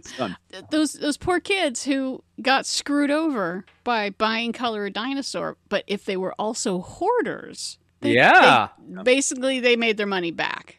Uh, more so. I mean, you know, you can make a, uh, a month's worth of rent in a cheap place for Color Me a Dinosaur. Mm-hmm. Wow. Wow. All right. Rare comic book, Guardians of the Lost Library by Don Rosa. Uh, is okay. Out, uh, thirty years ago. This is, in my opinion, possibly, and I recognize that reasonable people can disagree with this, the You're best right. Uncle Scrooge story of all time. Oh, shit. I have not read Ooh. it. Shots fired. I'm going to say this. If they ever make an Uncle Scrooge movie, like I know they made DuckTales the movie, whatever. I'm talking about Uncle Scrooge the movie, not DuckTales the movie. Carl Barks, Don Rosa, I want it to be this story. This is all about Uncle Scrooge really wanting to find the lost... Spoilers alerts for thirty-year-old comic book, by the way. Mm. The lost books from the uh, Great Library of Alexandria. And mm-hmm. he keeps going on adventure after adventure after adventure. And the books keep getting compressed and compressed and compressed and compressed. And at the very end of the story, it's revealed that the lost knowledge of all throughout history has been compressed into the Junior Motherfucking Woodchuck's Guidebook. And Huey, Dewey, and Louie have had the combined knowledge of all the ancient wisdom throughout all of Uncle Scrooge's adventures, and he can't get it because he's not a junior woodchuck. And I, you're probably okay to spoil it because I Did we say that on the show? Don Rosa stuff. He said Disney is, has no plans to ever republish this stuff again.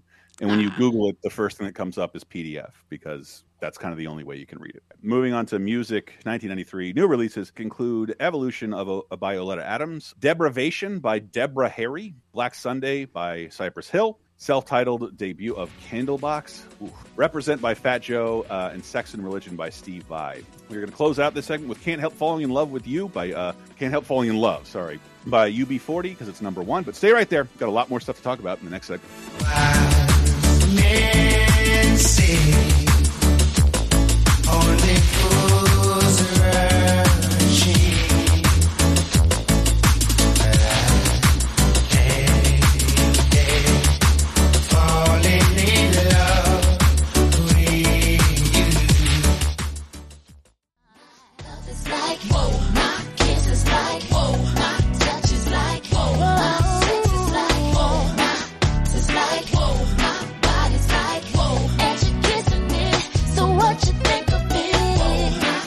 Coming in with My Love Is Like Woo by Maya off of Vood Ring, who I only know her from my two favorite soundtracks in the world, Rugrats and Bullworth. Um, no collection is complete without. Yes.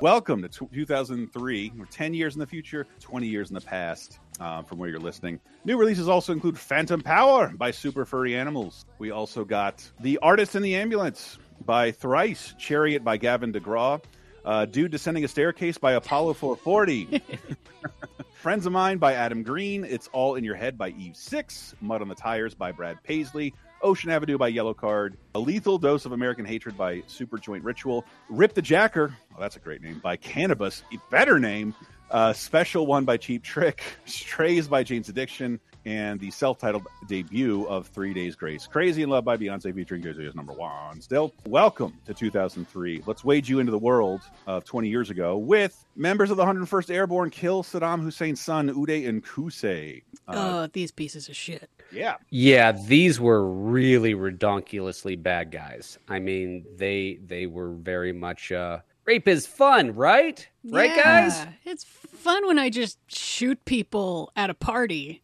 I mean, you think you've seen spoiled pieces of shit. Imagine growing up under a dictator with limitless funds. Woo! Mm-hmm. Yeah, so Uday and Kusei, and Kusei's fourteen-year-old after a massive, like, four-hour gun battle. And, uh, yeah, the fourteen-year-old came at him with an A K. So I don't blame him for that. Whoa. But I, I do appreciate... how this happened. Obviously these guys are in hiding because of the, you know, big Iraq war invasion going on, and they're hiding out with like a friend of a friend, and the friend of a friend is like, I'm gonna go get groceries, I'll be right back, and just walks right up to the Americans and be like, they're over there, I want the reward, thirty million dollars. Yeah, good for you. Yeah, I don't want these guys in my house. I mean, oh, they leave their socks everywhere. They never do the dishes. Oh, and in exchange, I get thirty million dollars. Yeah. The, these guys were pieces of shit. I can't really manage to mourn them. No one's what, gonna miss with me. The, um, hey, let's torture our, our athletes because they didn't do as well as I wanted them to. So mm. we will literally torture them. They not know the word morale? No. Yeah. Of the two, Uday sounds like the actual psychopath, and Kusei was just a very bad person. Mm. And not a fan of the Iraq war, but these guys no longer breathing, I'm not exactly crying. Well, in lighter news, Tour de France celebrates uh, the hundredth anniversary of the first race, but what? It's only the ninetieth race run because, you know, um, yeah, war. Mm. Yeah. You didn't see the bicyclist right in the back of Inglourious Bastards? Came up that house. Uh, Lance Armstrong won, but later all of his wins were disqualified because he only had one ball. That is not allowed. Uh, the, this headline will repeat itself for multiple times. Lance Armstrong is no longer the winner of the Tour de France from nineteen ninety-nine to two thousand five. We wish that for those years, the Tour de France titles remain blank.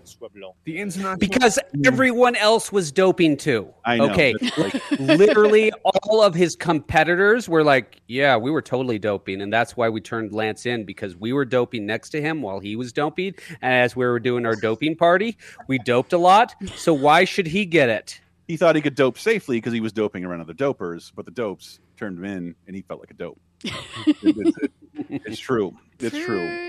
I wish I could muster the energy to care about people doping to win sporting events, but I just can't. It was but, one of those things where I, I'm of mixed minds to it. I, mm. It's clearly against the rules, but if literally every one of your competitors is doing it, mm-hmm. yeah. This is this is where I plug. They need to make more of these. I forget who it was, but they both have Andy Samberg. The fake documentaries on H B O, Seven Days in Hell, and the follow-up Tour de Pharmacy. Oh, Tour de Pharmacy is so good. You want to see John Cena suplex a completely naked man in slow motion? It's fucking amazing. You must see this thing. Or just the idea that the last year he was a normal-looking athlete, and this year yeah. he's John Cena, and he's like, no, of course I haven't done steroids. They're two of the funniest things I've ever seen, and I hear no one talk about them, and I would love a follow-up. Great fictional sports documentaries. And then this is for me and my tech side. Apple's iTunes debuted this year, right? Like mm-hmm. back in April, I believe. Yep. I don't remember this being a thing necessarily, but I remember the advertising. You remember the advertising for iTunes in the beginning? Just people dancing around, listening to music, or the popular song you may have never heard, or something like by Jet that annoyed you. Mm-hmm. buy music dot com starts selling downloads on its website this week with a campaign aping that, parodying that. I said a hip hop. Hippie to the hippie to hip hop, a hop, you don't stop, a rocket to the bang bang boogie. Say we jump up the hooky to the rhythm of the boogie the beat. Get a bebop, we rock and Scooby Doo, and guess what? America, we love you. And it instead of playing the music, you have normal people of different sizes, shapes, and ages singing a song because its marketing campaign was music for the rest of us. And I was aware of a slight. Mac users are elitist, but that was like the rest of us. I thought as a P C gamer, I was the elitist at the time. I had a real expensive P C, more expensive than a Mac, paying it off over the course of three years. Thank you, Gateway. Uh, yeah, evidently in the atmosphere was like only rich Mac elitists are able to use iTunes because I don't think uh, I didn't have an I, I didn't have an uh, iPod, but yeah, I didn't I didn't realize that it kind of cut itself off. It hadn't released a P C client yet, so mm. you had to be kind of in the Mac ecosystem to get iTunes. Because were any of us there day one? Um, I, I just yeah, I was like, no, I'm I'm still stealing my music. Thank you very much. Yep. Burning them on a C D, throwing them in my car, not mm. paying for a six hundred dollar device to pay for pay more expensive prices. Yep. No, I'm but, always yeah. I'm always a late adopter. I bought the original iPod right after the second generation came out. So I had the click wheel when everyone else had moved oh. away from click wheel, but that's why I got it for really cheap. Oh, the click wheel is very satisfying. Yeah. Uh, miss it. Uh, even though I don't even know that I really, ha- I don't have, I didn't have one. iPhone is my first, iPhone is my first Mac product. Wow. I mean, that's, I think that's the case for a lot of people, but man, so many movies to talk about this week, uh, thirty twenty ten, twenty-first through the twenty-seventh of July. Interstellar five five five five. I can't, that can't be how you pronounce it. Yeah. But yeah. Yeah. It's just awkward all the way through. Yeah. I thought yeah. maybe this is one you knew about. No, no. What is it? What's it? What's it? What's it about? This is my favorite animated film about a French musical duo who's singing in English while dis- dressed as robots. Oh, cool. Yeah. I'll take it. Exactly. It it is a movie that is just a Daft Punk album, but it tells a story. It's an anime oh, right. movie. Yeah, I've seen this. Yes. Um, yeah. About an alien band that is abducted and brought to Earth and made to play, and their minds are wiped. And it turns out it's all part of this plan for this guy to assemble as many gold records as he can because that will power this super device. I mean, he could just like make or steal gold. Or- no, he has to earn the gold records by kidnapping musicians from outer space. Wow. But yeah, if you like Daft Punk and you like experimental animation, this is literally the film made for you. Sweet. I Daft Punk's can't recommend it to anyone outside that wheelhouse. well, well, speaking of, uh... I mean, I like Daft Punk enough, but I hate anime, and I managed to sit through this. I was like, well, yeah, it was all right. I mean, my big complaint is that one more time. That's a lie. It's eighty-seven more times. God, that song won't end. But like overall, it was fun. It has no dialogue. It's just it's a straight, you know, musical. I, I wish more concept albums did this. I wish that there were people, you know, drop a couple mil and mm-hmm. and make a film of your album. And don't to, let it be Sergeant Pepper's Lonely Hearts Club Band with the Bee Gees. To plug our bonus time episode, I guarantee you as A I gets cheaper and cheaper, more and more bands are going to do this. Mm-hmm. Okay. Mm-hmm. Well, in similar fields of your miles may vary if you do not like the musician involved. Uh, oh, I didn't get around to rewatching this, but uh, I remember watching part of it and talking to my dad, and even he was struggling as a Mad Dylan fan.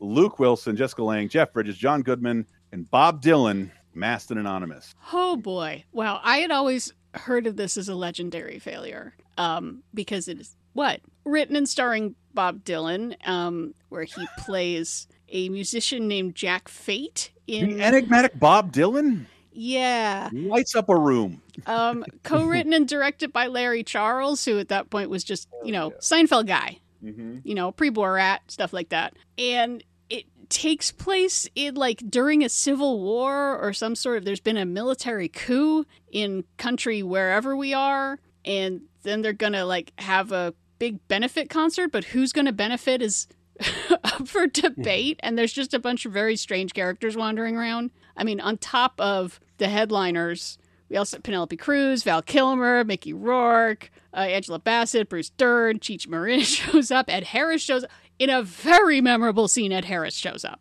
And, like, pretty much everybody hated it because they're like, well, this just seems like jerk-off nonsense. Like, you know, Dylan just wanders over to some person and then they say something that sounds like it might be meaningful and mm. then just sort of wanders away.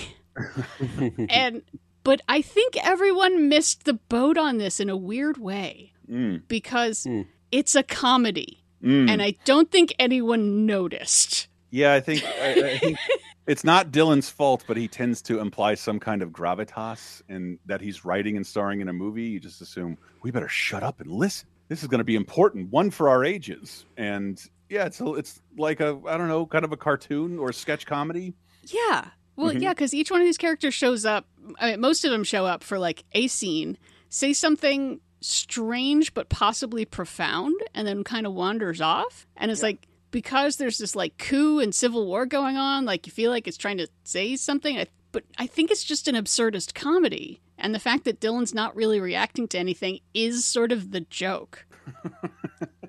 but it it's crazy. Sounds hilarious.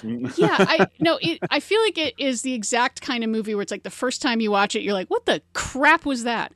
And then the, yes, and then the yeah. second time around, you're like, oh, Whoa, this all is the little weird. Nuances getting to nowhere. Right. Now that I'm not expecting it to go anywhere. Okay, like, it reminded me of, there was a brief period, mostly in the late sixties, where we had these star-studded, like, head movies, mm-hmm. and they generally suck, but they are bizarre artifacts. I'm thinking, like, a Casino Royale sixty-seven is probably the best one, but there's you also... about Skidoo. Uh, Skidoo, absolutely Skidoo, Candy, Magic Christian, where it's just, like, everyone shows up for, like, a scene, and then something weird happens, and it's supposed to mean something, you think, but actually it doesn't. It's just there to be weird, and that's kind of this movie. Mm. But, like, I was expecting it, I was expecting to just, like, be mad at it, and I am a Dylan fan, but I was expecting to be outraged. I'm just like, why are you wasting all our time? And then I was like, this is w- so weird, I kind of like it. Mm. Like, okay, Jeff Bridges is, like, the most likable man in the universe. I have yeah. never wanted to punch Jeff Bridges harder. even after he, R I P D? Yes. Even after, I just felt bad for him in R I P D. This, he plays the world's most obnoxious music journalist who just keeps, like, getting in Dylan's face and being like, you remember Jimi Hendrix? You remember the good times? He didn't sell out. And you're like, go fuck yourself. You know, Janis Joplin, she cared. You don't. You are making this sound great, and I wish I could have found this movie. It's yeah, it's uh, it's, it's not easy, not that easy to find. It is very strange. Uh, it doesn't make any goddamn sense most of the time. I think that's the point. Trigger warning though. Ed Harris is the part that I had heard about. Ed Harris shows up in blackface for one oh, moment. Lovely. and it's there is a point to it, but it is shocking as fuck. Where it's just like do do do. Oh my god! And he's like, hey, I might be the ghost of a performer your dad really liked. Yeah, see? The good times were not good. Look at this shit. Mm. I'm in blackface. Maybe it's proof that Ed Harris can do no wrong. I... yeah, it's... Yeah, masked and anonymous. It, it, it, uh, yeah, the most your mileage may vary I've ever seen, but it's like I can't just say, wow, that was fucking dumb, because there's nothing quite like it. It sounds... It was, it was still fascinating, but I just never felt the need to look at it again. Did not see uh, Scott Glenn, Anna Paquin at Harris, at Harris again, and uh, Joaquin Phoenix in Buffalo Soldiers. Yeah, I feel bad I didn't get to this, too, because the reviews are pretty good, and this movie got fucked by nine eleven. Yeah, okay. It debuted at the Toronto Film Festival, like, September eighth, two thousand one, mm. and it's about, like, fuckabouts in the military in, like, a MASH sort of sense, and people were not down with in that. In the mood for that. No. I do wonder... What is the final film that got fucked by nine eleven? Ooh, that's probably mm. something worth looking into. Because, man, it did it did wreck a lot of mediums for a while. Yeah. So this this one, yeah, it just got shelved for a couple of years. It's about, yeah, Joaquin Phoenix is, like, constantly stealing everything from the military and selling it on the black market in Germany, like, right before the wall falls down. Mm. And yeah, the reviews were like, it's actually a lot of fun, but... not easy to find. The title doesn't help me because no. that's not what a Buffalo Soldier is. No, not at all. Uh, and there's plenty of other things with that title, including historical things, albums, and... Ugh.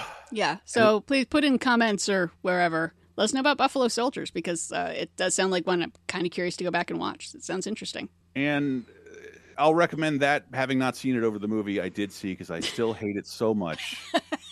Gary Stevens, William H. Macy, Elizabeth Banks, Chris Cooper, Jeff Bridges again. Man, there's a little... Never mind. We'll talk about it later. Tobey Maguire, the ultra-forgettable Seabiscuit. Everybody loses a couple, and you either pack up and you go home or you keep fighting. Critics are calling Seabiscuit the best film of the year. A beautiful tale of courage and triumph against all odds. Seabiscuit is magnificent, inspiring, and glorious. Newsweek says nothing can stop this story from putting a lump in your throat. Can't listen anymore. Shit. I fucking hated this movie. Oh, Seabiscuit. Oscar bait all the way. Yep.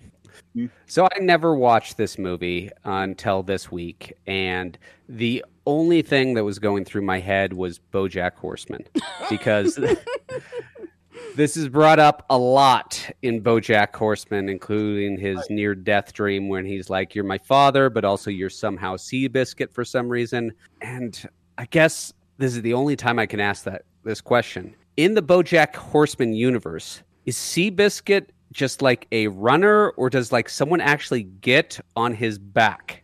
Like, is there a human on Seabiscuit's back in the BoJack Horseman universe? I do not. Or is I he just like, like a long distance runner? I think he's just a runner. Okay. Yeah, I think he's like a like a Prefontaine kind of. They're making a movie about that, but it's Seabiscuit. Okay.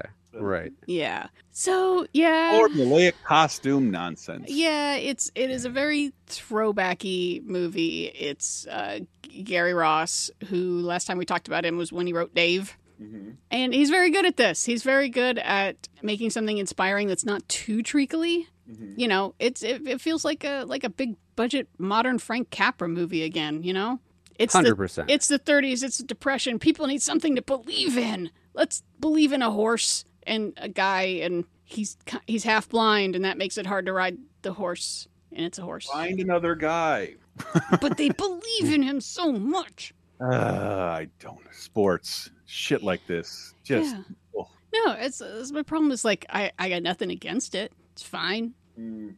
I, I, it's so fine that I feel like I can't even recommend it. It's just fine. It's, yeah. it's, it's this kind of thing done very well. Seven like, Oscar nominations. Oh, my God. Yeah, I got shut out. Because Return of the King's gonna fuck up everybody's year. And the next year, I, I, that's when like I start my film studies, and like this like begrudgingly has to be used as so many examples of things in film, from shots to yeah, probably that black guy probably wouldn't have been in the room, that kind of stuff. And I just hated seeing it, and I hated hearing about it for like the next couple months. And I think like my dad, you like movies, and so for my birthday, he bought me the novelization. I'm like, I hate. Man, oh, fine. I'll take this back. Yeah, you like movies. You want to not watch one. You want to read it yes. instead. Read a movie. There's it's there's no way to watch movies now on demand. It's two thousand three, yeah. son. Yeah, no. Seabiscuit is the kind of movie where it's, you know it's the best movie of nineteen fifty-eight, and and that's fine. Yeah, that's fine. Yeah, just I just looked at it on the like when I looked at the sheet a couple days ago. It just instantly popped in Oscars So White because it's always stuff like this getting celebrated. Black. Yeah. Black. And also, like, well, if we can move on, like, uh, man, every one of these movies seems to be have a competing star. It is. But the last two movies, probably the most bankable, are uh, meant to appeal to the same video game crowd, which, yeah, man, I that know. was cruel. Maybe what? you guys should spread this out a little bit. Yeah, why you, why are you doing spy action movies up against each other like this? Mm-hmm. I don't get it. Uh, Noah Taylor, Til Schweiger, Syrian Hands, that's a great name. Uh, Gerard Butler. You always get his name wrong. Kieran Hines. Kieran Hines, uh, Angelina Jolie, Lara Croft, Tomb Raider, The Cradle of Life. If you think you know Tomb Raider, think again. Are you truly prepared for what you're about to learn? Joel Siegel calls it the rare summer sequel that's more fun than the first. Hello, boys. Roger Ebert gives it thumbs up. It's nothing short of incredible. People magazine says Angelina Jolie is even sexier than in the first. And U S A Today says Tomb Raider has one of the most jaw-dropping stunts this summer. People actually fly. So was the movie reviewer for? People flew in the movie. Yeah. No, they do. They use there's a wingsuit sequence. It's very impressive. That's falling. But yeah, it's organized falling. Yeah. I, I was shocked that I could not find multiple ads for this. That this was the one I had to go with, with the, the, the critic one. Because if it leads off with Joel Siegel says, I ain't listening because that guy was a hack. Well, I think I think the case of Angelina Jolie's Tomb Raider was... holy shit, we got Angelina Jolie to be in the biggest video game property. This is going to be the biggest movie ever. And it wasn't domestically. Globally, there was, oh, it's kind of lighting a fire. So this movie has like eight hundred thousand underwriters from across the globe in order to get it to happen, which means a shitload of different people interfering because they've gave you, given you several, several million dollars. Mm. And I just remember seeing this and being like, this is, how is this boring? It was like one of those first cases of like, there's a lot of stuff happening from the speed director and it's all boring and kind of meaningless. Where's the Tomb Raider? Where's the tomb? The bombing of this film is why Lara Croft went into a dormant state for mm. almost a decade. I mean, we, we just talked Happening about again. her previous video game bombing as well. And yeah, I mean, putting Angelina Jolie in a Tomb Raider outfit, incredibly awesome idea. Making these two Tomb Raider movies, incredibly bad idea. They uh, they did not work. They are not engaging. They don't have good characters. They don't have a plot that makes you engaged. They somehow make punching a shark in the face boring. Mm-hmm. I just the, the I saw it opening night, and the, the audience reaction was nil, nil. Like everyone here is here to see a Lara Croft movie. And no one seems to be excited. Well, it was a bold choice on Angelina's part to play Lara Croft as if she was an emotionless robot. hmm. I mean, Lara Croft's a video game character, so kind of can just quip. Those cutscenes should not be your storyboard because they're pretty much fancy origami. And but it's it's also the nature of uh, video game adaptations. Where we were then, it took Hollywood so long to process them through the mill that a lot of their, their momentum had died by the time they made it to the screen. Mm-hmm. I mean, it's happening now. We got an Uncharted movie when the series is effectively over, and it mm. didn't yeah. capitalize when it was most exciting. It's tough because I think this one's an improvement over the last one, which yeah. has a lot of really dumb shit going on in it. And and it, it was before Daniel Craig figured out how to do an American accent. Oh my God, his accent is so fucking bad. It is so distracting. This one is better in that it's more of just like a, you know, it's an adventure movie. Okay, that's cool. We've got a MacGuffin. We got to take MacGuffin to MacGuffin Island, and that's where the MacGuffins live. And then something, something magic thing. We have to stop a bad guy from getting to it. Okay, fine. That's fine. That is Lara Croft. So it's yeah. not even like you can say this deviated from the source material. Laura's not always in tombs and hadn't been for a while. Yep. And just, yeah, I felt like there was a little left faffing around with backstory, which felt unnecessary in the first movie. It's like, let's just get to it. Just get yeah, out of it. I, just go go raid tombs. I think when I when I was hungry the most for a Lara Croft film adaptation, I wanted Indiana Jones, Lady yeah. Indiana Jones, not Lady James Bond. Mm. And, yeah, you sort of get like a, a paltry Bond movie. But Globetrots, boy, does it Globetrot. Yeah. Um, shot on location, all that stuff, which... not a lot of action movies were doing that nowadays all over the world. But yeah, uh, left a bad taste in people's mouth, critics' mouth, and grossed significantly less than the first one. And man, yeah, the series has never really found a way to get off the ground. And I, I just have a lot of love for Lara Croft, and it sucks to see. Yeah. Sucks to see. Love my Tomb Raider. And now it's in, in a weird position twenty years later. I forget even who owns it now, now that Square sold it off. I think there's maybe a series going on somewhere at Amazon, maybe. Ugh.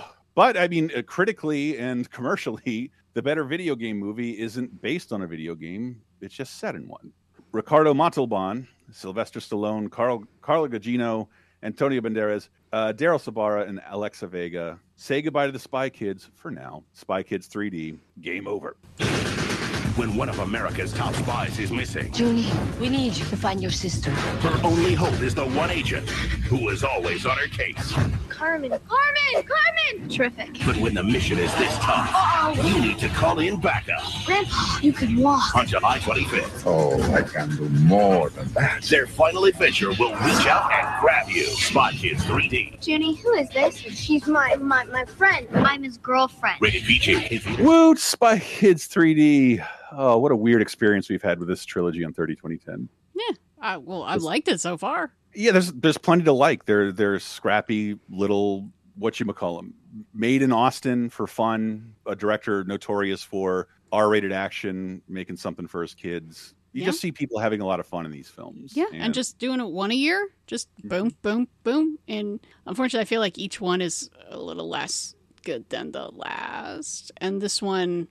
Eh, it's, you know, depending on your age, it's fun. I'm not ever a fan of three D. Yeah. I just, no, especially when it's gimmicky three D. And they, they try to have fun with it. But yeah, it's like, oh no, now they're in a video game. And like, well, is this like a Matrix Avatar kind of thing where your body is somewhere else? Or it seems to be, no, you're actually in the video game? That doesn't, I don't, how does that I, I work? don't know if I don't it's care. meant to look visually dated or if it was meant to look like, it's not... unlike video games of the time with human beings standing in them, but it has kind of like a Nick Arcade two thousand kind of feel. Yeah. Ricardo Montalban, though, hats off. He always tasked me with fun. Mm-hmm. Spy Kids three D, we're never going to be a good authority on this, but it's, there's something about him that like, this is still better than what Disney was making for kids live action wise in that time. This is better than Inspector Gadget. There, I said it. Yeah. Uh, Yeah, yeah, no, I, I, overall, you know, I was just, I don't care because I'm in my mid twenties at this point. Mm-hmm. So yeah, these aren't for me. I don't have, you know, nieces or nephews yet to need to take them yeah. to. And I watch them for the show and I was like, yeah, they're fine. It's, mm-hmm. And and they get weird in first, especially the first one, but there was a lot in the second one too. It was just like, are we sure this is for kids? This is some trippy ass shit going on. Really? Okay, cool. And this one felt a little more like it's just a kids movie now. Oh, Not quite uh, as trippy and weird. I'm going to move on to something I, I'll, you know, I, I, I, I hate watched, but not because I wanted to hate it. It's because it sucked. Television two thousand three, twenty-first of July through twenty-seventh, the debut of Nip Tuck. Oh, And goody. We're sort of talking about the, the dawn of F X, sort of like, all right, we're going to curse more than most cap- basic cable television shows, but we're going to try and go prestige H B O style, whereas Nip Tuck was like elegant tabloid trash for the most part. And it was a really odd companion piece to The Shield. So we were doing group watches of The Shield, and we they'd show Nip Tuck afterwards eventually, and I just, okay, I'll get caught up on the D V Ds and like, whoa, I do I do not like this show. I do not like this show. Uh, it was F X really trying to push the boundaries at the time. So I have never worked in a plastic surgery center. I'm okay? shocked. I would have bet on it given everything else he's claimed to have done. But I was operations manager of a Botox center, which did wow. everything but plastic surgery. Mm-hmm. And the person I work for, whose name shall remain nameless, lost her medical license due to sleazy medical practices. Mm. And I saw some shit there. It is just like this creepy vibe because you have all these people who are working in a profession obsessed with making people look good by whatever means they can. And from what I've seen, Nip Tuck really captures that spirit. Just like, yeah, there, there's an intentional sleaze to Nip Tuck that comes from the very beginning. It's set in Miami, the most in the most superficial profession in the most superficial city, but then just gets so caught up in murder and serial killers and just absolute silliness. I, I'm looking at an overview, and I don't remember the first episode of the alligators eating people, which is cool.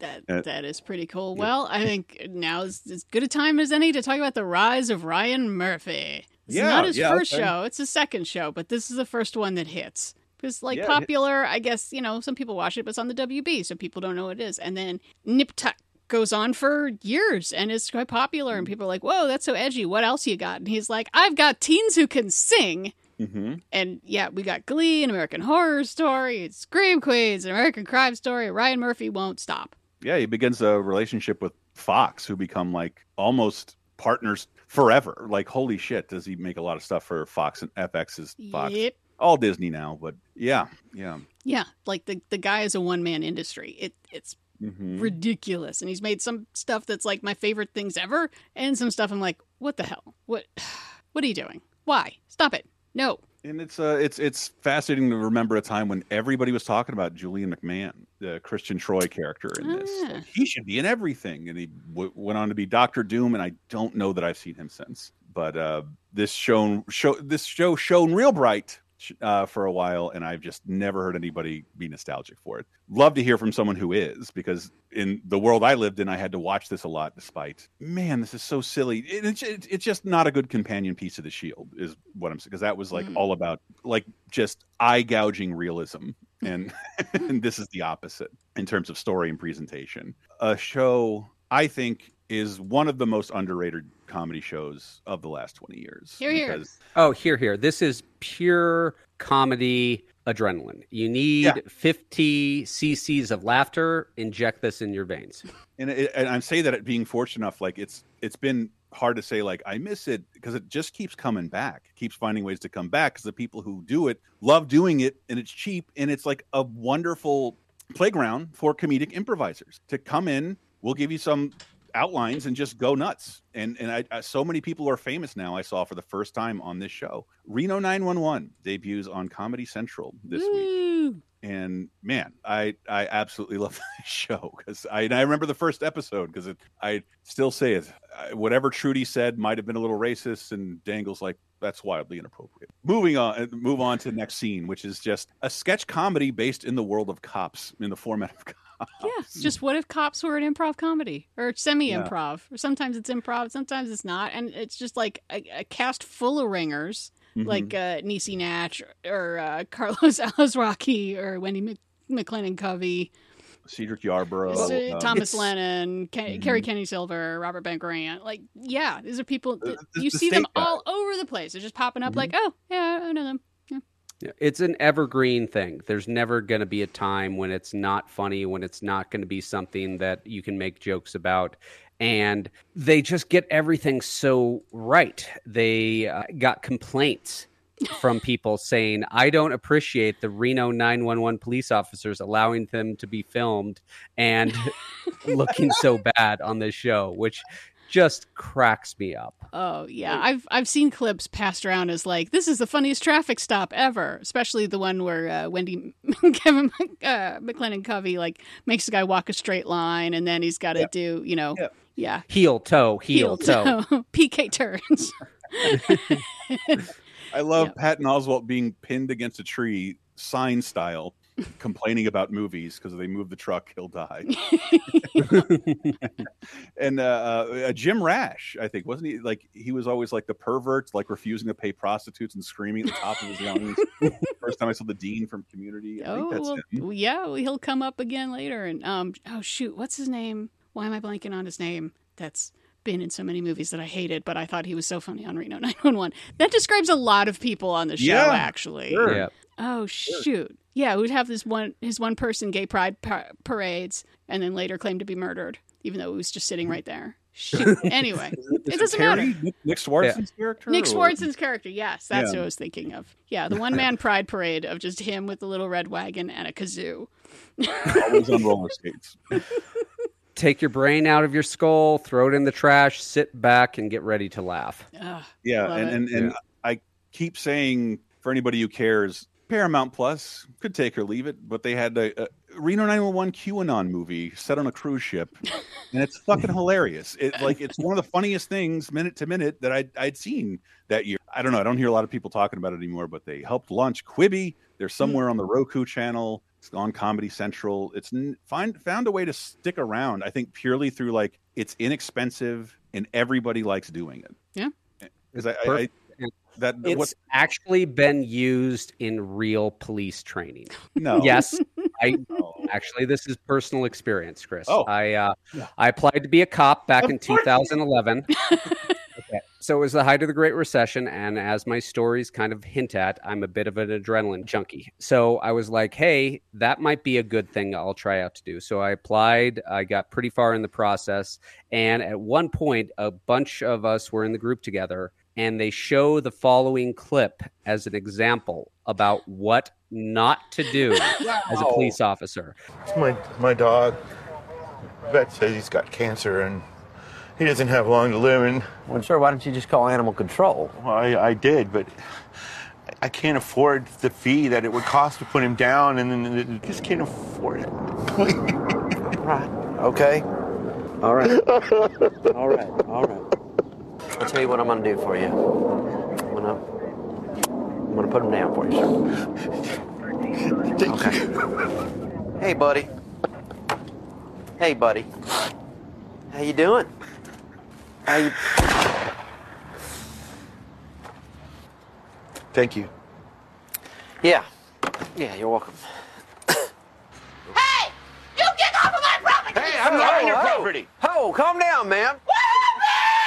The hell? What? I warned you to keep him out of my freaking yard! Oh, did you kill my dog? No. You killed my no, dog? No, I did not, ma'am. I don't know. I'm gonna, I'm gonna start the car. I'll think. No, he went down the street, ma'am. We're gonna get him. Oh, oh my and this God. was an example that just because people tell you stuff doesn't mean it's true, mm. and you can't just accept what they say as as the truth. Oh, I love this show. Uh Man, I might have to go watch this right after this. But that's about it for television. Moving on to games of uh, two thousand three. The ultra weird GameCube exclusive Aquaman Battle for Atlantis. Diana, the only thing you'll find fascinating about this is this. Is this the, let me look it up real fast. I don't know of any other games published by T D K, maker of Find Blank Cassette Tape.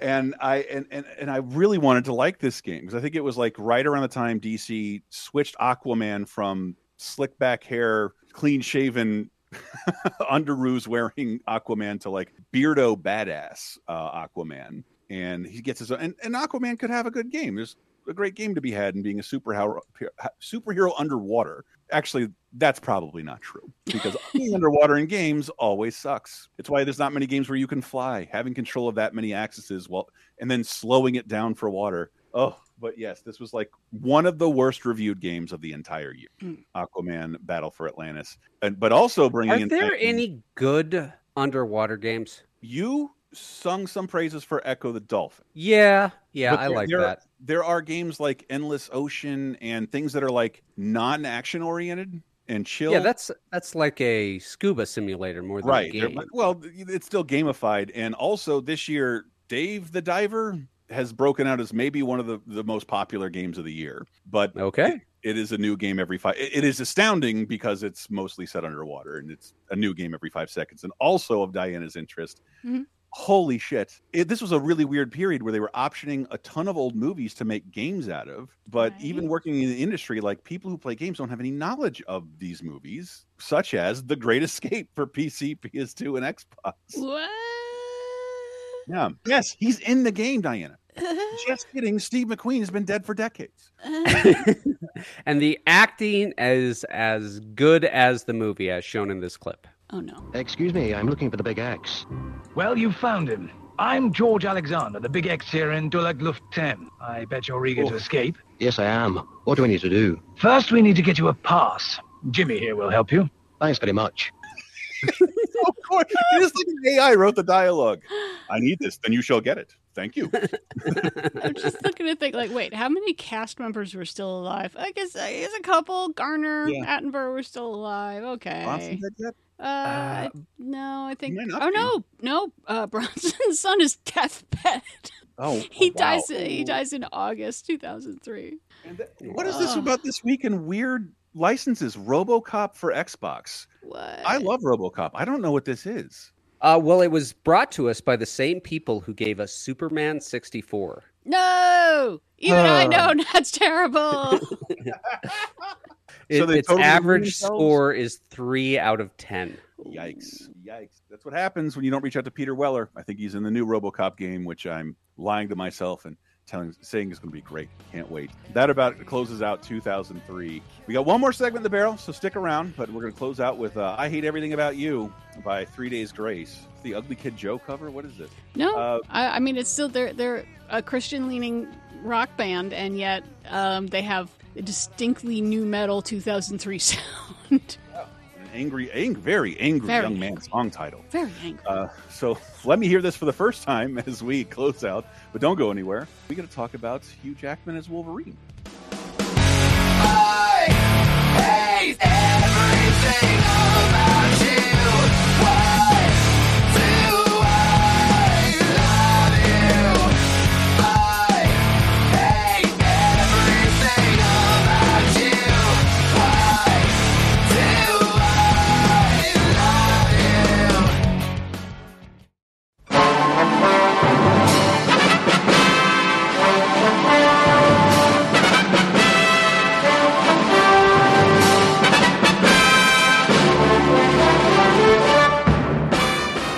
Mister Missus Internet and all the ships at sea. It's time for Diana's Classic Corner. We go even further back in time this week to see if there's anything worth a watching. And for the week of July twenty-first through twenty-seventh, here's a weird thing. I didn't find anything. I found one historical tidbit, but I still have a recommendation, and I'm going to get to it in a second. So the first historical tidbit is that seventy-five years ago this week, President Truman ordered the U S Army to be desegregated. And that was a big thing, because you think about where this country was in nineteen forty-eight. Like, half the states, blacks and whites can't marry. Jim Crow, very much in effect. Segregation, absolutely everywhere, including the North. Stop pretending it wasn't. So I was trying to find, like, is there a good movie about, like, the black experience in the segregated army? And th- there's one, and I admit I haven't seen it. I haven't seen Miracle at Saint Anna, uh, the Spike Lee film. The reviews are sort of... But I, I feel like I have to recommend it. On top of another Spike Lee movie, To Five Bloods, which is about Vietnam, but is a really good movie about black soldiers and their experience. Fucking Delroy Lindo got robbed at Oscar time. What were you going to say, Chris? Uh, a soldier story? I, remember I...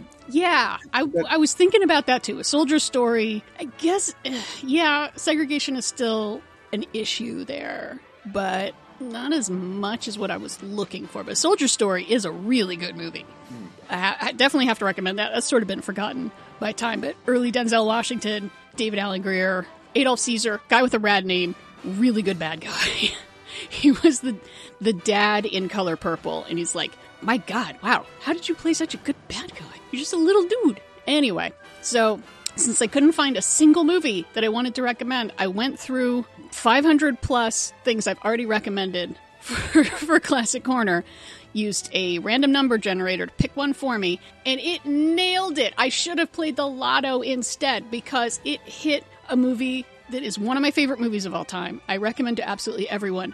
And it is anchored by a song score by a guy who shares my birthday, because this is my birthday week. So, celebrating both my birthday and Cat Stevens's, slash Yusuf Islam, as he is known now, Harold and Maude from nineteen seventy-one. Huge recommend. One of my top ten movies of all time. It's hard to explain why, besides, like, okay, it's a black comedy, uh, directed by Hal Ashby, written by Colin Higgins, who also did nine to five and Foul Play, and died way too young, because those are all really fun. It's funny, because it's about a very privileged kid, and you kind of want to go like, dude, what are you complaining about? Your life is fine. But he is extraordinarily depressed, played by Bud Cort. And the, like, all he really wants to be is be dead.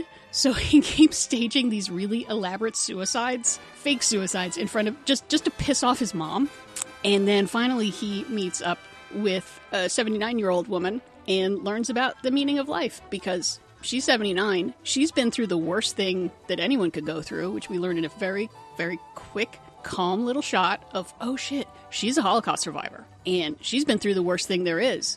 And she fucking loves life. What is Harold missing? She's gonna teach him. It's funny as hell. Very, obviously, very dark. It does contain the single movie car I would want more than anything in the world. You can keep the Ecto one. I want the Jaguar with a hearse attached to the back of it. Damn, that car is fine. I can't even tell you how much money I would pay for a recreation of that. So, yep, it's my birthday week, and I am recommending Harold and Maude, nineteen seventy-one. Happy birthday, Yusuf Islam. Yay, Cancer, Leo, cusp people. And that's it for this week. Stay classic.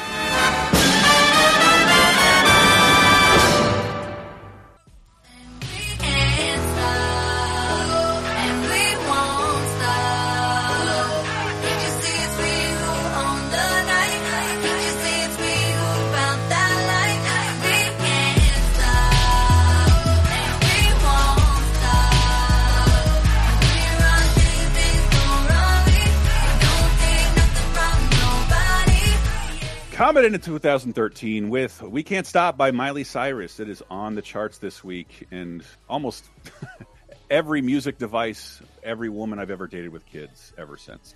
Uh, Miley Cyrus, still big with the kids. Hell yeah. Um, yeah, welcome to ten years ago. Uh, we got new releases from July twenty-first to the twenty-seventh, uh, include, in music, including uh, The Keynote Speaker by You God, Fragile Figures by Secrets, three point oh by Mark Anthony, Pure Vida Conspiracy by uh, Gogol Bordello, Slow Focus by Fuck Buttons. Sorry. That's a great name. Self-titled by Edward Sharpe and the Magnetic Zeros, Blurred Lines by Robin Thicke featuring T I for also number one. I think will be the whole summer. Whew. Yeah. It. Yeah. Uh, I keep having to find music. Nothing's changing on the charts. And and, and then a little bit of news. This is going to be a tough one to pronounce. First Prez, Przewalski's horse? What? I think about So that. This is an extinct wild horse. Okay, wild horses are different from domesticated horses by like a lot. Okay, and we managed to bring them back via artificial insemination. So what I'm saying is, come on, woolly mammoths, bring them back. Bring yep. them back. I'm starving. Yep. No, they were, they've been extinct in the wild. There were like a couple little pockets of them in like reserves. I love it in Ukraine. I think they just let their them loose near like the, uh, Chernobyl because it's all natural now. No one's going to fuck with them. No one wants to go there. So let's let the wild animals loose there. It's a great idea. Just turn it into a giant nature reserve. Or the start of a horror film. Ooh, zombie horses? Yeah. Zorses? Zombie horses. Zorses. Some horses. Sequel to Sorry to Bother You. Ooh. I love it. Uh, yeah, movies. Let's get into movies of twenty thirteen. None of them have horses, as far as I can tell. Mm, uh, yeah. A huge documentary recommend, twenty feet from Stardom, with Darlene Love, Mary Clayton, Judith Hill, uh, Lisa Fisher, and a bunch of other people you might not attribute to some of the your most favorite or most famous classic songs of all time. Oh, uh, I, I remember telling the guys about it on a podcast, and I was talking about the woman in Rolling Stone's Gimme Shelter, a song, because I like Scorsese movies, I've heard one hundred thousand times. That woman does the chorus, and I didn't know she's yelling rape murder over and over again. So when she, yeah, her voice is cracking from screaming. She, I, I don't remember they had pictures, but I feel like I can visualize it. They're dragging her out of bed at four in the morning. She's a mother, and she's in curlers and like her nightgown, screaming rape and murder in one of the most famous Rolling Stones songs of all time. And people should know her fucking name, including myself. Mary Clayton. That's Mary, Mary Clayton. Clayton. That that is my favorite part of the thing. Yeah, where they she tells that story of them mm-hmm. dragging her out of bed, and then they play just her just her vocals, completely isolated. Mm-hmm. Holy shit, goosebumps. Yeah, because they're like, like oh my scream God. Louder, and she yeah. does. And she's and like, oh, you want it? Beautiful. Oh, I'll give it to you. Oh, and, she and it's, it's the goes. Best part of that song. You can't wait for to stop hearing Mick Jagger, who I believe is fifty this week, if he's not the birthday quiz. Or he's fifty in nineteen ninety-three. Ah, uh, yeah.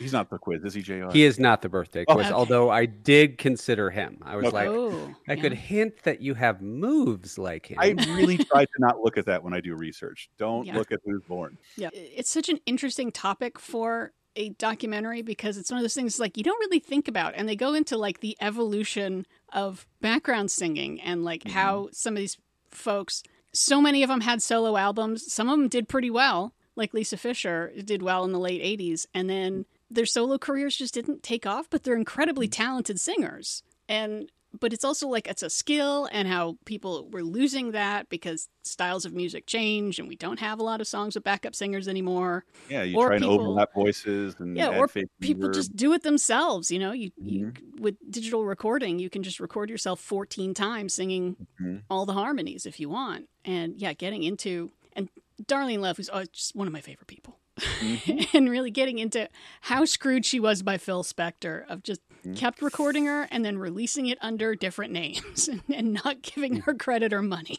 Oh, mm-hmm. man. Mm-hmm. Yeah. I So this, this wins the Oscar for Best Documentary uh, this year. And Darlene Love comes up uh, and starts singing.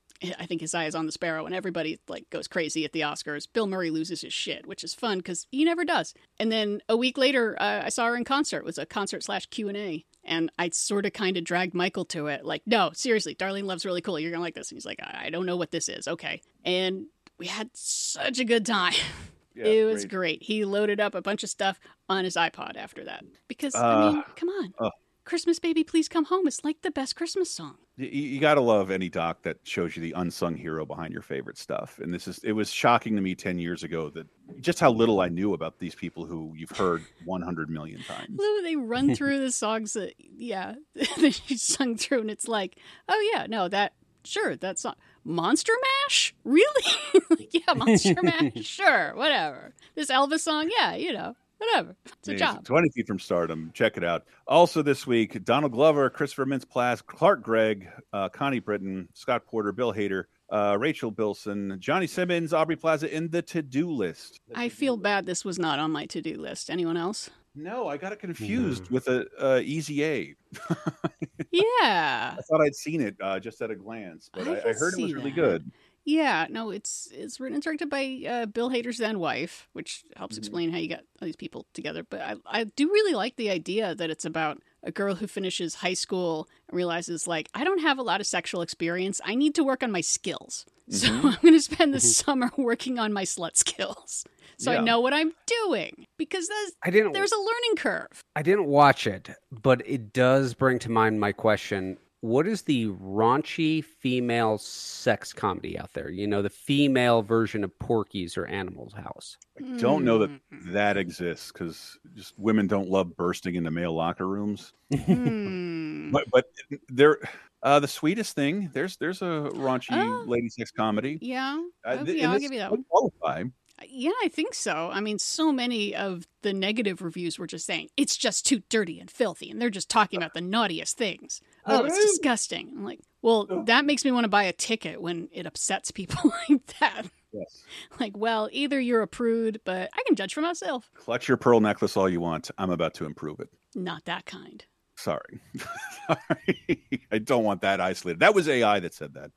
Um, so, yeah, the to-do list. Put, put in the comments. Are we missing out? It sounds like we might be missing out on this. A, a neat little movie. Uh, mm-hmm. Rob Corddry, Amanda Peet, Liam James, Maya Rudolph, Sam Rockwell, Anna Sophia Robb, Allison Janney, Toni Collette, and Steve Carell in The Way, Way Back. The follow-up to the Oscar winners. Wait, is that the one? I think of the right one? Yeah. Yeah, Jim Rash and... Um, Nat Faxon. Nat Faxon, after their uh, Descendants win. They write, and I think they direct this, mm-hmm. and it's like got Wet Hot American Summer vibes, but, you know, not surreal and cartoonish. It's just a small tale of a summer. Going off for the summer, mm-hmm. you know, uh, just going down to shore uh, with the whole family and the uh, and dad, mom's boyfriend who, who just, man, Steve Carell can be very hateful when he wants mm-hmm. to be. Like, I can, I, it's a very well-realized character. Of someone who's like, he can appear nice to everyone and also be a real piece of shit. Yeah, I I I, I definitely like this when I saw it. And more Jim Rash. He's getting his second notation in here with no community. I love it. Yep. Another great character from him. Yeah, I feel bad I didn't get around to rewatching it. But yeah, I saw it ten years ago and was like, yeah, it's a it's a coming of age comedy with some drama in it, you know, of not wanting to put up with your shitty family and and. Finding a new family because he like goes to work at this water park and he meets cool people there, but also like you can't just you can't run away forever. Like you have to put up with your shitty family. There's just mm-hmm. you got to find a way to make it better. Yeah, uh, yeah, yeah. No, The Way Way Back. I thought it was it's breezy well, little coming of age movie. Yeah, yeah. It's well done. It's kind of things like is this based on a book? It feels like it's based on a... no. Okay. Yeah. yeah, it just seems like like something odd to write out of the blue, mm-hmm. but they had that Oscar clout. So yeah, uh, the next movie. Jesus, Diana, I can see you wrote these all phonetically. I spaced them out so we wouldn't insult all of Japan. Just so you know, I took a lot of several Japanese courses, and it's like the one thing that's the easiest pronounced because there is no change in the pronunciation. starring Sub Ting Rong. Yeah. Holy oh, fuck. No. Oh, no. uh, Todd Cobell. Uh, we got Brian T, Svetlana uh, Kochenkova, uh, yeah. William Lee, Rila Fukushima, Tao Akamoda, Fao Yamanochi, no, Noyuchi, Hiroyuki Sanada, and yeah. Ryu Jackman. The Redemptive Tale of the Wolverine, number one at the box office. A lot of people have tried to kill me, but I'm still here. Eternity is a curse. I can make you mortal. You offering to kill me. Eternity? You don't know the meaning of the word. What kind of monster are you?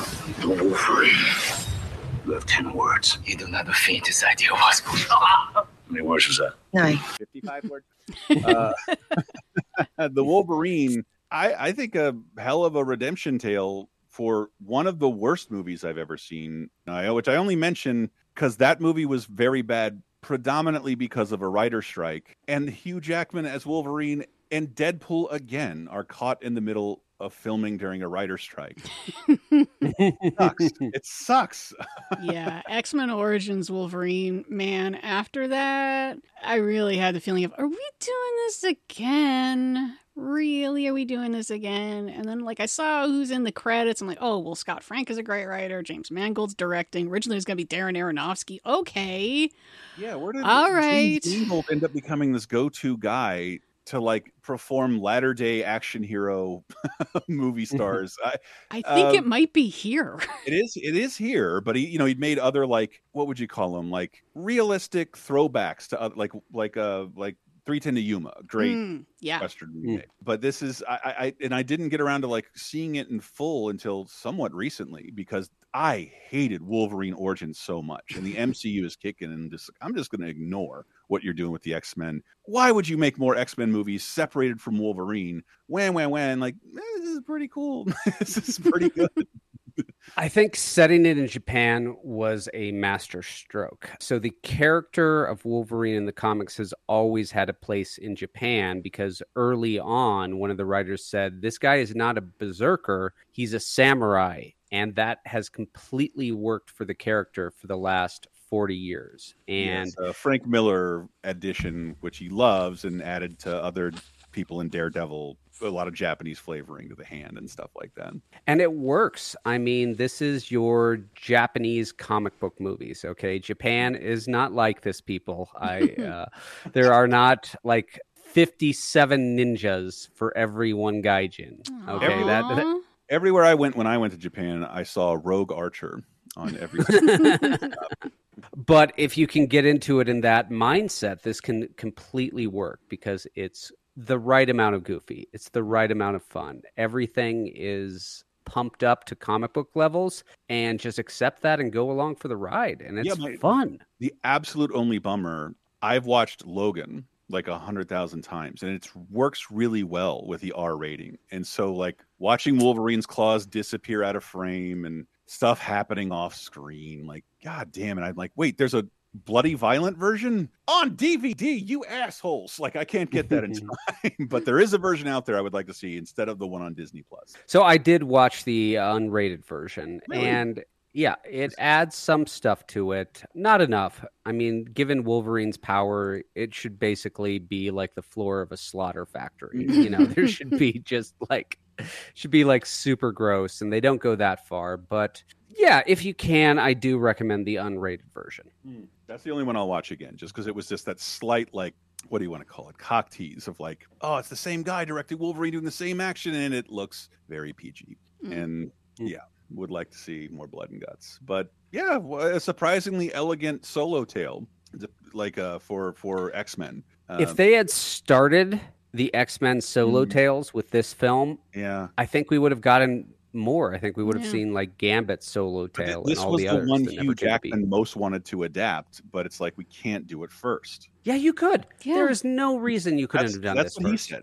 He said we had to prioritize, and, and if you remember, they were they, they were telling an origin story the comics had not yet told, and I, I think it also had to do with a little bit of wheel spin, wheel spinning at Fox, because like I'm never not mad about X-Men: The Last Stand, especially because Famke Jensen is in this movie so very much, and how they slaughter the entirety of the cinematic X-Men because the studio's like, yeah, we're not making another one. Uh, mm-hmm. I'm not going to re-sign these people to contracts. Nah, there's no money in the world. Let's kill them all in Last Stand. Gross. Hate that movie. Yeah.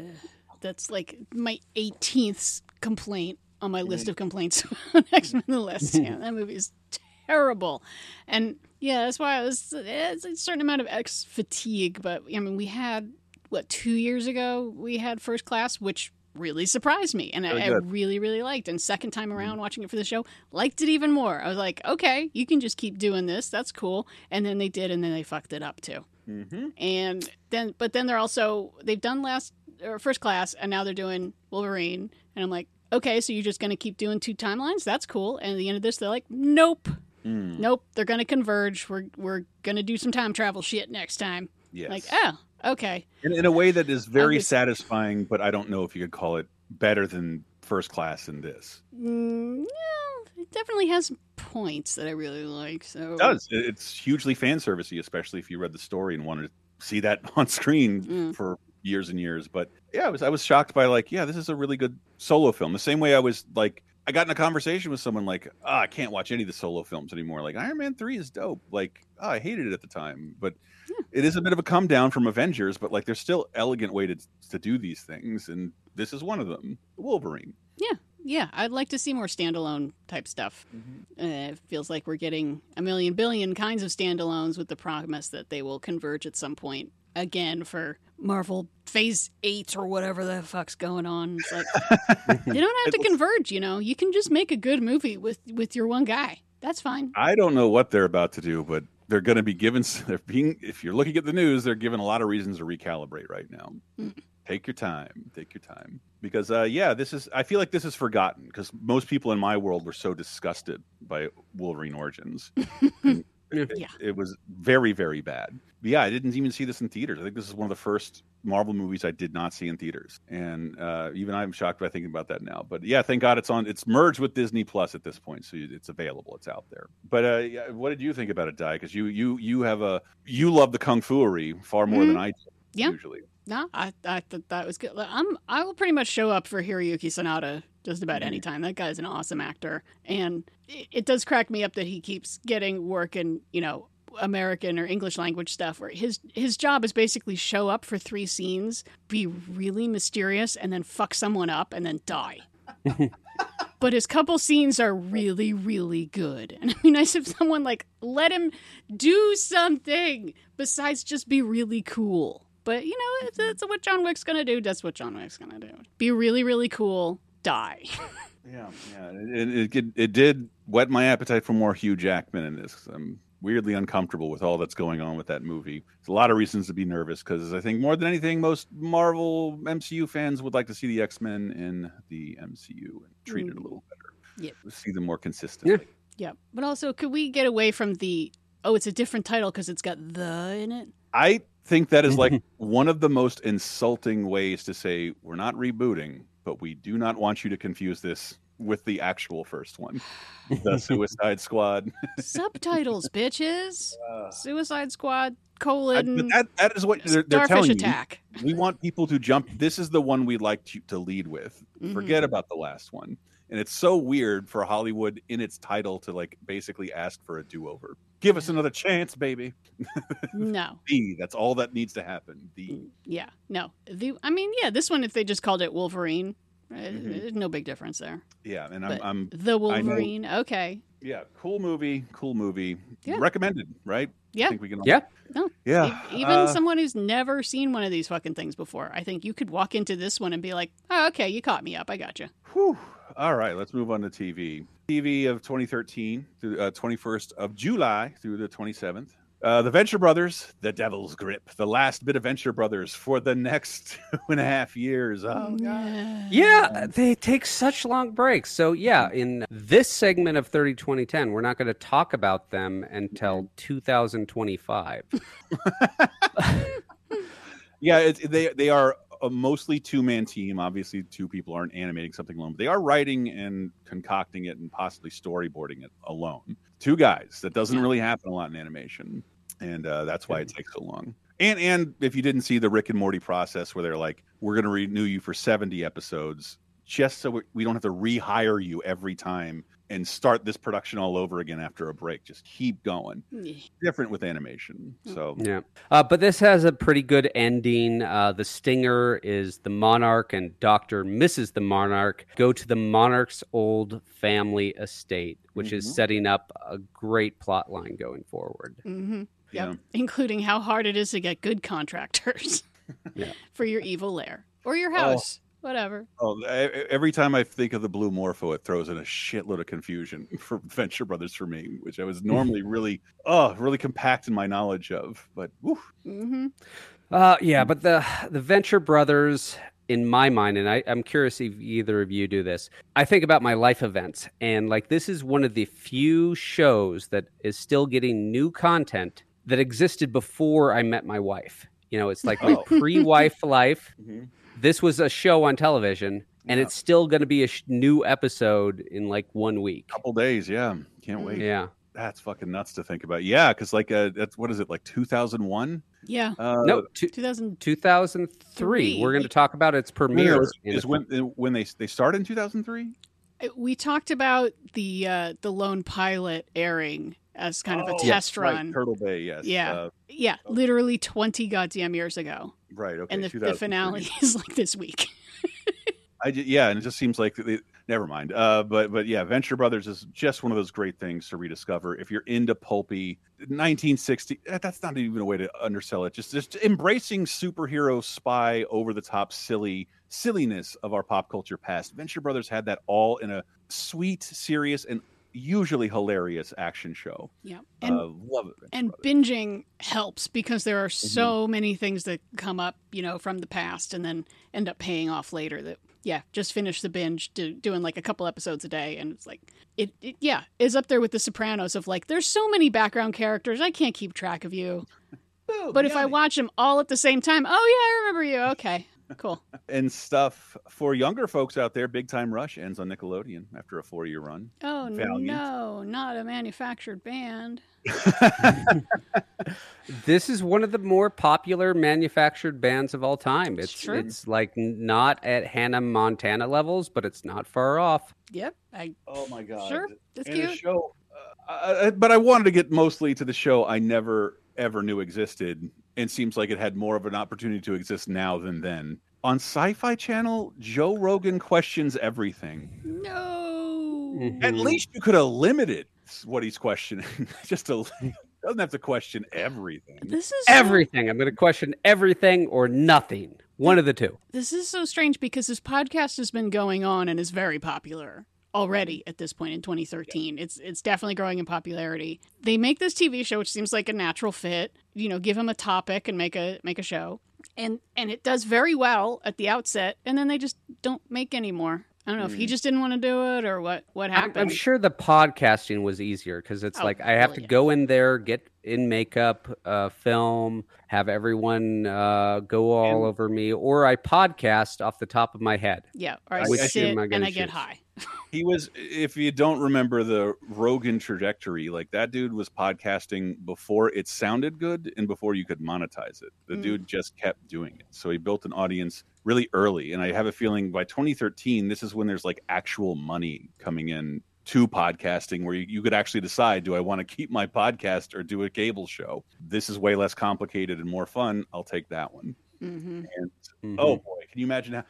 how much work goes into a t like a major like an N B C Universal studio having to cross check him. I feel like we should pay him more, keep him on television thirty minutes a week with, with a little bit of fact checking. That'd be great. That would uh, be awesome. I mean, just the the idea of it is fun of like, okay, well, let's just go find out if Bigfoot's real. And we'll just no. ask people about aliens or Bigfoots or whatever. And I have no problem with asking questions if you want answers. There's a difference between just asking questions and searching for answers. Yeah. Uh, it's, the phrase, we're just asking questions, is, I think, the thing that has destroyed society. Like, the entire society has been wrecked by just asking questions. Well, especially by people who are using that in bad faith. They're exactly. essentially telling you, I have no evidence of this, but what if it did happen? And yeah. then evidence came up. Think about it. Yeah. It's no, like, no. That's why you you're supposed to, to. You should be looking for answers. Yeah. Could COVID be man-made? I'm just asking questions. Well, do you want us to actually look into that and find yeah. you an answer? Are you going to accept that the answer? Key, the key is: is this falsifiable? Yeah. If you are asking the question, how can I prove that this is a false statement? Mm-hmm. If you can't prove it's a false statement, it's not really a question. It's just noise. Yeah. Yeah. And I'm just, it, I'm just asking. I'm just asking. Floods the airwaves today for hours a week. And again, I'm not someone who's kind of enjoyed some things that Joe Rogan has done on occasion, but I'm deeply uncomfortable with his his current status. But it's just he. It's not exactly his fault. He's in this position because he's just doing what he likes, and he's in over his head.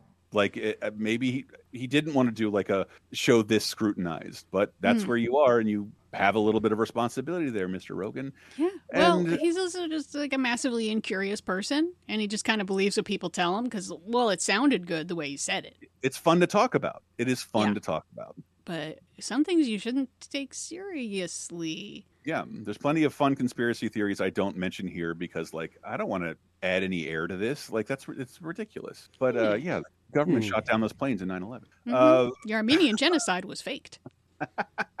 No, uh, please uh, do not message me, Armenians. Believe me, I'm on your side on this one. Yeah. And then also, somewhere on Fox debuts Axe Cop. Yay. I think it was Adult Swim. No. He, he's got a super long, in-depth origin story, as explained here. One day, at the scene of a fire, the cop found the perfect fireman axe. That was the day he became... Axe Cop. So for our listeners who don't know, this is the most popular piece of entertainment in all of world history ever created by a five-year-old.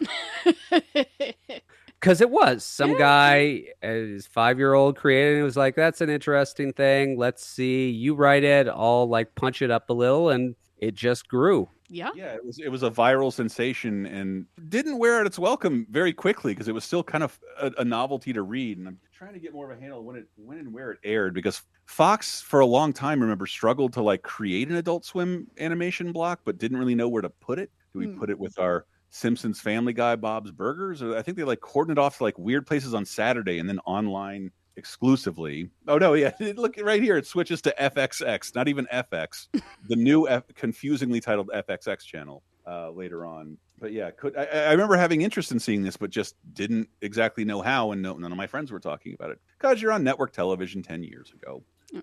and you're not Community. Okay, moving out of television into games. Jesus, the Smurfs two. I hate it when a game release forecasts what we're going to have to talk about in the coming weeks. God damn it. For, uh, you. For all you Smurfs head out there, uh, I will tell you, this is an action platformer where you can Smurf a bunch of Smurf and Smurfs who wouldn't know a Smurf if it Smurfed them on their Smurf.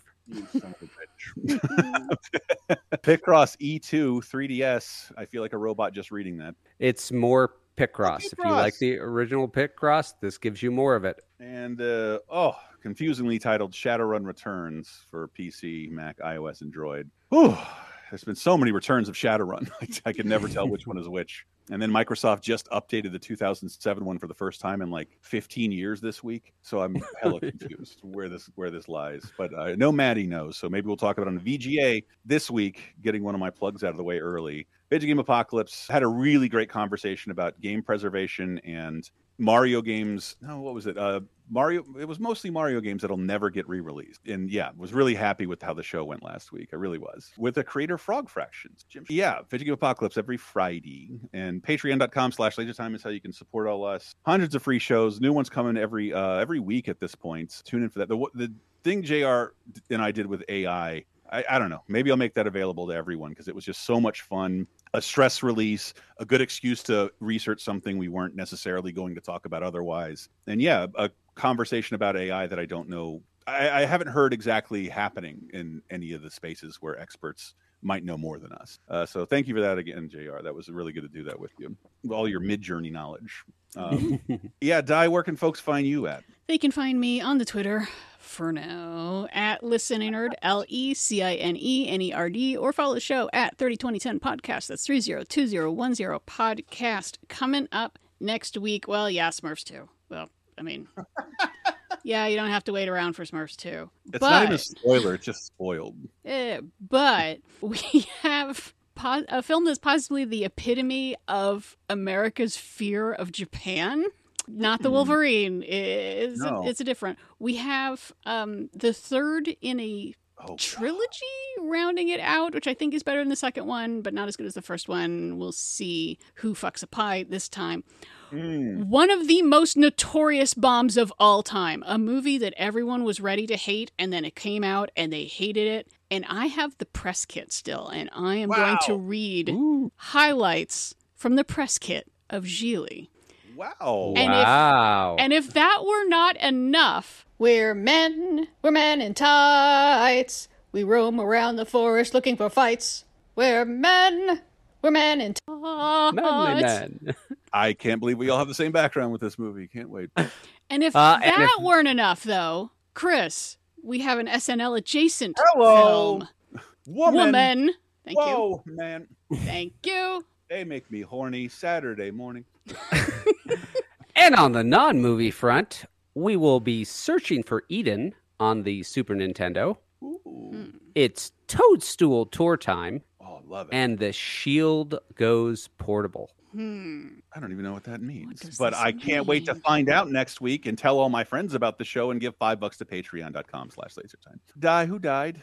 I, I caught one of these because it was huge news. It was huge news. Mm-hmm. And it wasn't John Schlesinger who died in no. nineteen seventy-seven, which is unfair. Or I'm sorry, he died in two thousand three. He was seventy-seven. And that that's unfair because he made a bunch of really good movies like Midnight Cowboy and Billy Liar and Day of the Locust, Marathon Man, Cold Comfort Farm. Fortunately, his last film is The Next Best Thing with Madonna. Why? Why? But the one that made the news, I'm I'm assuming, is uh, two thousand three is when we lost Bob Hope, all of one hundred years old. I I think it was, it, I'm not saying it's the one I was waiting for, but like we live in an era now where our celebrities pull like a Connery or a Jack Nicholson. I don't know that he's dying, but like they disappear from the public eye. Bob Hope almost never went away. And for, no, I think like nine consecutive decades was make, somehow involved in entertainment at the highest possible level, be it network television or the top of a movie marquee. Yep. And I don't love him, but he fascinates me just because like, how do you do this this long? Oh my dear Lord. Mm-hmm. Uh, Yep. Well, one of the things you do is you buy land from Japanese Americans who were being interned during World War Two. Yeah, babe. It's dynamite. Yeah, that's part of how we got to own so much of Burbank. Really, financial decision, that one. Yeah. The one that makes me the saddest, though, is twenty thirteen. Yeah. It's when we lost Dennis Farina, who was sixty-nine. And yeah, I guess that's nice. Not nice. Don't go to London. We don't get actors like him anymore, period. Yeah. A, a guy with a like a... a sound and like a cadence of force around him that he wasn't even an actor. He just had to be an actor. Like uh, uh, actual Chicago hard-nosed cop. Was he a cop or like a a street guy? But uh, yeah, like yeah, just something genuine about him. Yeah. Yeah. eighteen Dennis years Colleen. on the Chicago police force. Yeah. Yeah. It never happens where then you go on to host Unsolved Mysteries and be in the wonderful Midnight Run. Yeah, come on. Yeah, Midnight Run, Crime Gosh. Story on T V, which was like critically acclaimed, but then nobody watched it. Yeah, I mean, just, of course, eventually he's got to be on Law and Order, obviously. It was like, it had to happen. Best Chicago accent on in pop culture. Love it. Yep. Quoted Snatch, because that's where you, a lot of people I know yep. him from. Oh, but I mean, Out of Sight, Get Shorty. Ah, oh. Oh, oh. So good. Oh. Yeah, not fair. And, and sixty-nine felt too early, but, you know... He was a cop for eighteen years. Probably had a lot of stress. Yeah. Built up a lot of stress over that. Yep. Heart All right. Attack. But um. if people have died, then it's time for the Bubba birthday quiz. Oh, birthday is a doodly-doo. A ding-dong doodly-doodly ding-dong-doo. No longer with us, but if they were, they would be turning an even one hundred. Whoa. Born in New York City, July twenty-fifth, nineteen twenty-three, to Charles Schur and Sarah Schur, oh. Jewish immigrants from Poland. Saul uh, Schur, just throwing out a wild guess. uh, she changed her last name, which is why I mentioned it. Oh. She struggled in the New York theater circuit for decades mm. while holding down jobs and performing. It wasn't until nineteen eighty-two, when she was almost sixty years of age, that she had her breakthrough role as Miss Beckoff in the Broadway production of Torch Song. Oh. After that, she was in a uh, couple of T V shows, one of which, if I name, you will instantly know. Mm. She had a strong fear of death to the point of where she avoided making jokes about death whenever possible, which was hard given the show she was on. Is she, is she on Dead Like Me? Rebecca Gayheart? No. Damn. Movies no, of I'm, hers. I'm sorry, I'm stuck because I am Go. stuck on the name of the character of the T V show I am thinking of. Mm. Okay. Can I give you that? I will accept it, but can you hold off for one second? Okay. I will give you the win, but let me just name the movies she's been in. Okay. nineteen eighty-seven's Mannequin. nineteen ninety-two's Stop or My Mom Will Shoot. Yes, oh, I was right. I was right. I was right. Wait, fuck, what's her name? The Goonies lady? Give me a second. No. Give me a second. No. Not the Goonies lady. Estelle Getty. Estelle Getty for yes! the win. I'm, wow, is it really I'm Estelle Getty? Sitting there going, yep. Sophia Petrillo? Sophia Petrillo? Sophia Petrillo? What's her fucking name? She was not that much older than her Golden Go- Girl stars. It's just she played an older woman better than them. Yeah. Yeah. Yeah, she had to do makeup and hair. Is That's not what she looked like. Wait, really? No. Yeah. No. Really? Well, look at her idea. And Stop on My Mom Will Shoot. I don't That's remember. Like, she, she I only looks... know her from Golden Girls. Yeah. Picture um, it. Sicily, nineteen eighteen. Oh. And... Uh, so... Getty was sixty-eight years old, White was seventy years old, Arthur was sixty-nine years old, and McLaughlin was fifty-eight years old. And that's at the series finale. Wow. So weird, given like... Man. My parents don't look like that, but they're so much older. I want to be Rue McClanahan and play a retiree when I'm only fifty-eight. I want to yes. retire. I want to retire by playing a retiree that becomes the like the highest rated comedy of the era. Ugh. God damn. Well, uh, R I P Estelle. Estelle Getty. I love your photographs. I, I'm happy that you watermark all of them. I... That's a dumb joke. It is a dumb joke, but it's the end of the show and the fewest people heard it. So. All right. Well, I want to go out with something that we did not discuss in Coneheads. The one piece I of re- Coneheads' lasting legacy. I, re- I refrain from discussing the Peter Ackroyd written Coneheads Love, which is a song in the credits and on the soundtrack, because there's a much more huge song on the soundtrack that I love. Every time it's on the radio, I love pointing out where it's from. It's, this I, is from Coneheads. I was shocked because I found out okay, Red Hot Chili Peppers recorded it while they were doing Blood Sugar Sex Magic, but it didn't make the album. But it was a B-side, maybe, to something. But two years late after that album came out, this is on the charts. And yeah, it originates on the Conehead soundtrack. And it's, it's not like an affiliation you can avoid because the music video has Chris Farley in it and a Conehead. And it's one of their best songs. I don't uh, understand how it got left off of Blood Sugar Sex Magic, look, which is a great album. It has a ton of like, great songs, but that might have like the most singles of like my yeah. teenage years. Like that, like eight songs became number one off of that thing. It's crazy. Yeah, and and this one, like the calm down, sweet kind of romantic song, Soul to Squeeze, which yeah, I hear this all the time still. Yeah, yeah. So never hesitate to point it out to your friends. If it wasn't for Dan Aykroyd's Coneheads, you never would have heard this, unless you were buying L P singles. But we're going to go out with Soul to Squeeze by the Red Hot Chili Peppers, track number four on the Coneheads original motion picture soundtrack. God damn. Right alongside Tainted Love, which I'd never heard that song before either. No. And I can't Either hear version? it without doing eh, eh. I got to. I can't. Again, I can't do a Dan Aykroyd. So good. Movie's great. If no. you take anything away from the show, everyone's recommending no, Coneheads. No. Everyone's recommending this Coneheads. Is, this is slander or libel. I can never w- remember which is which. Both, I think. But thank you so much for listening. We'll see you next week. Where I go, I just don't know. I got to, got to, gotta take it slow.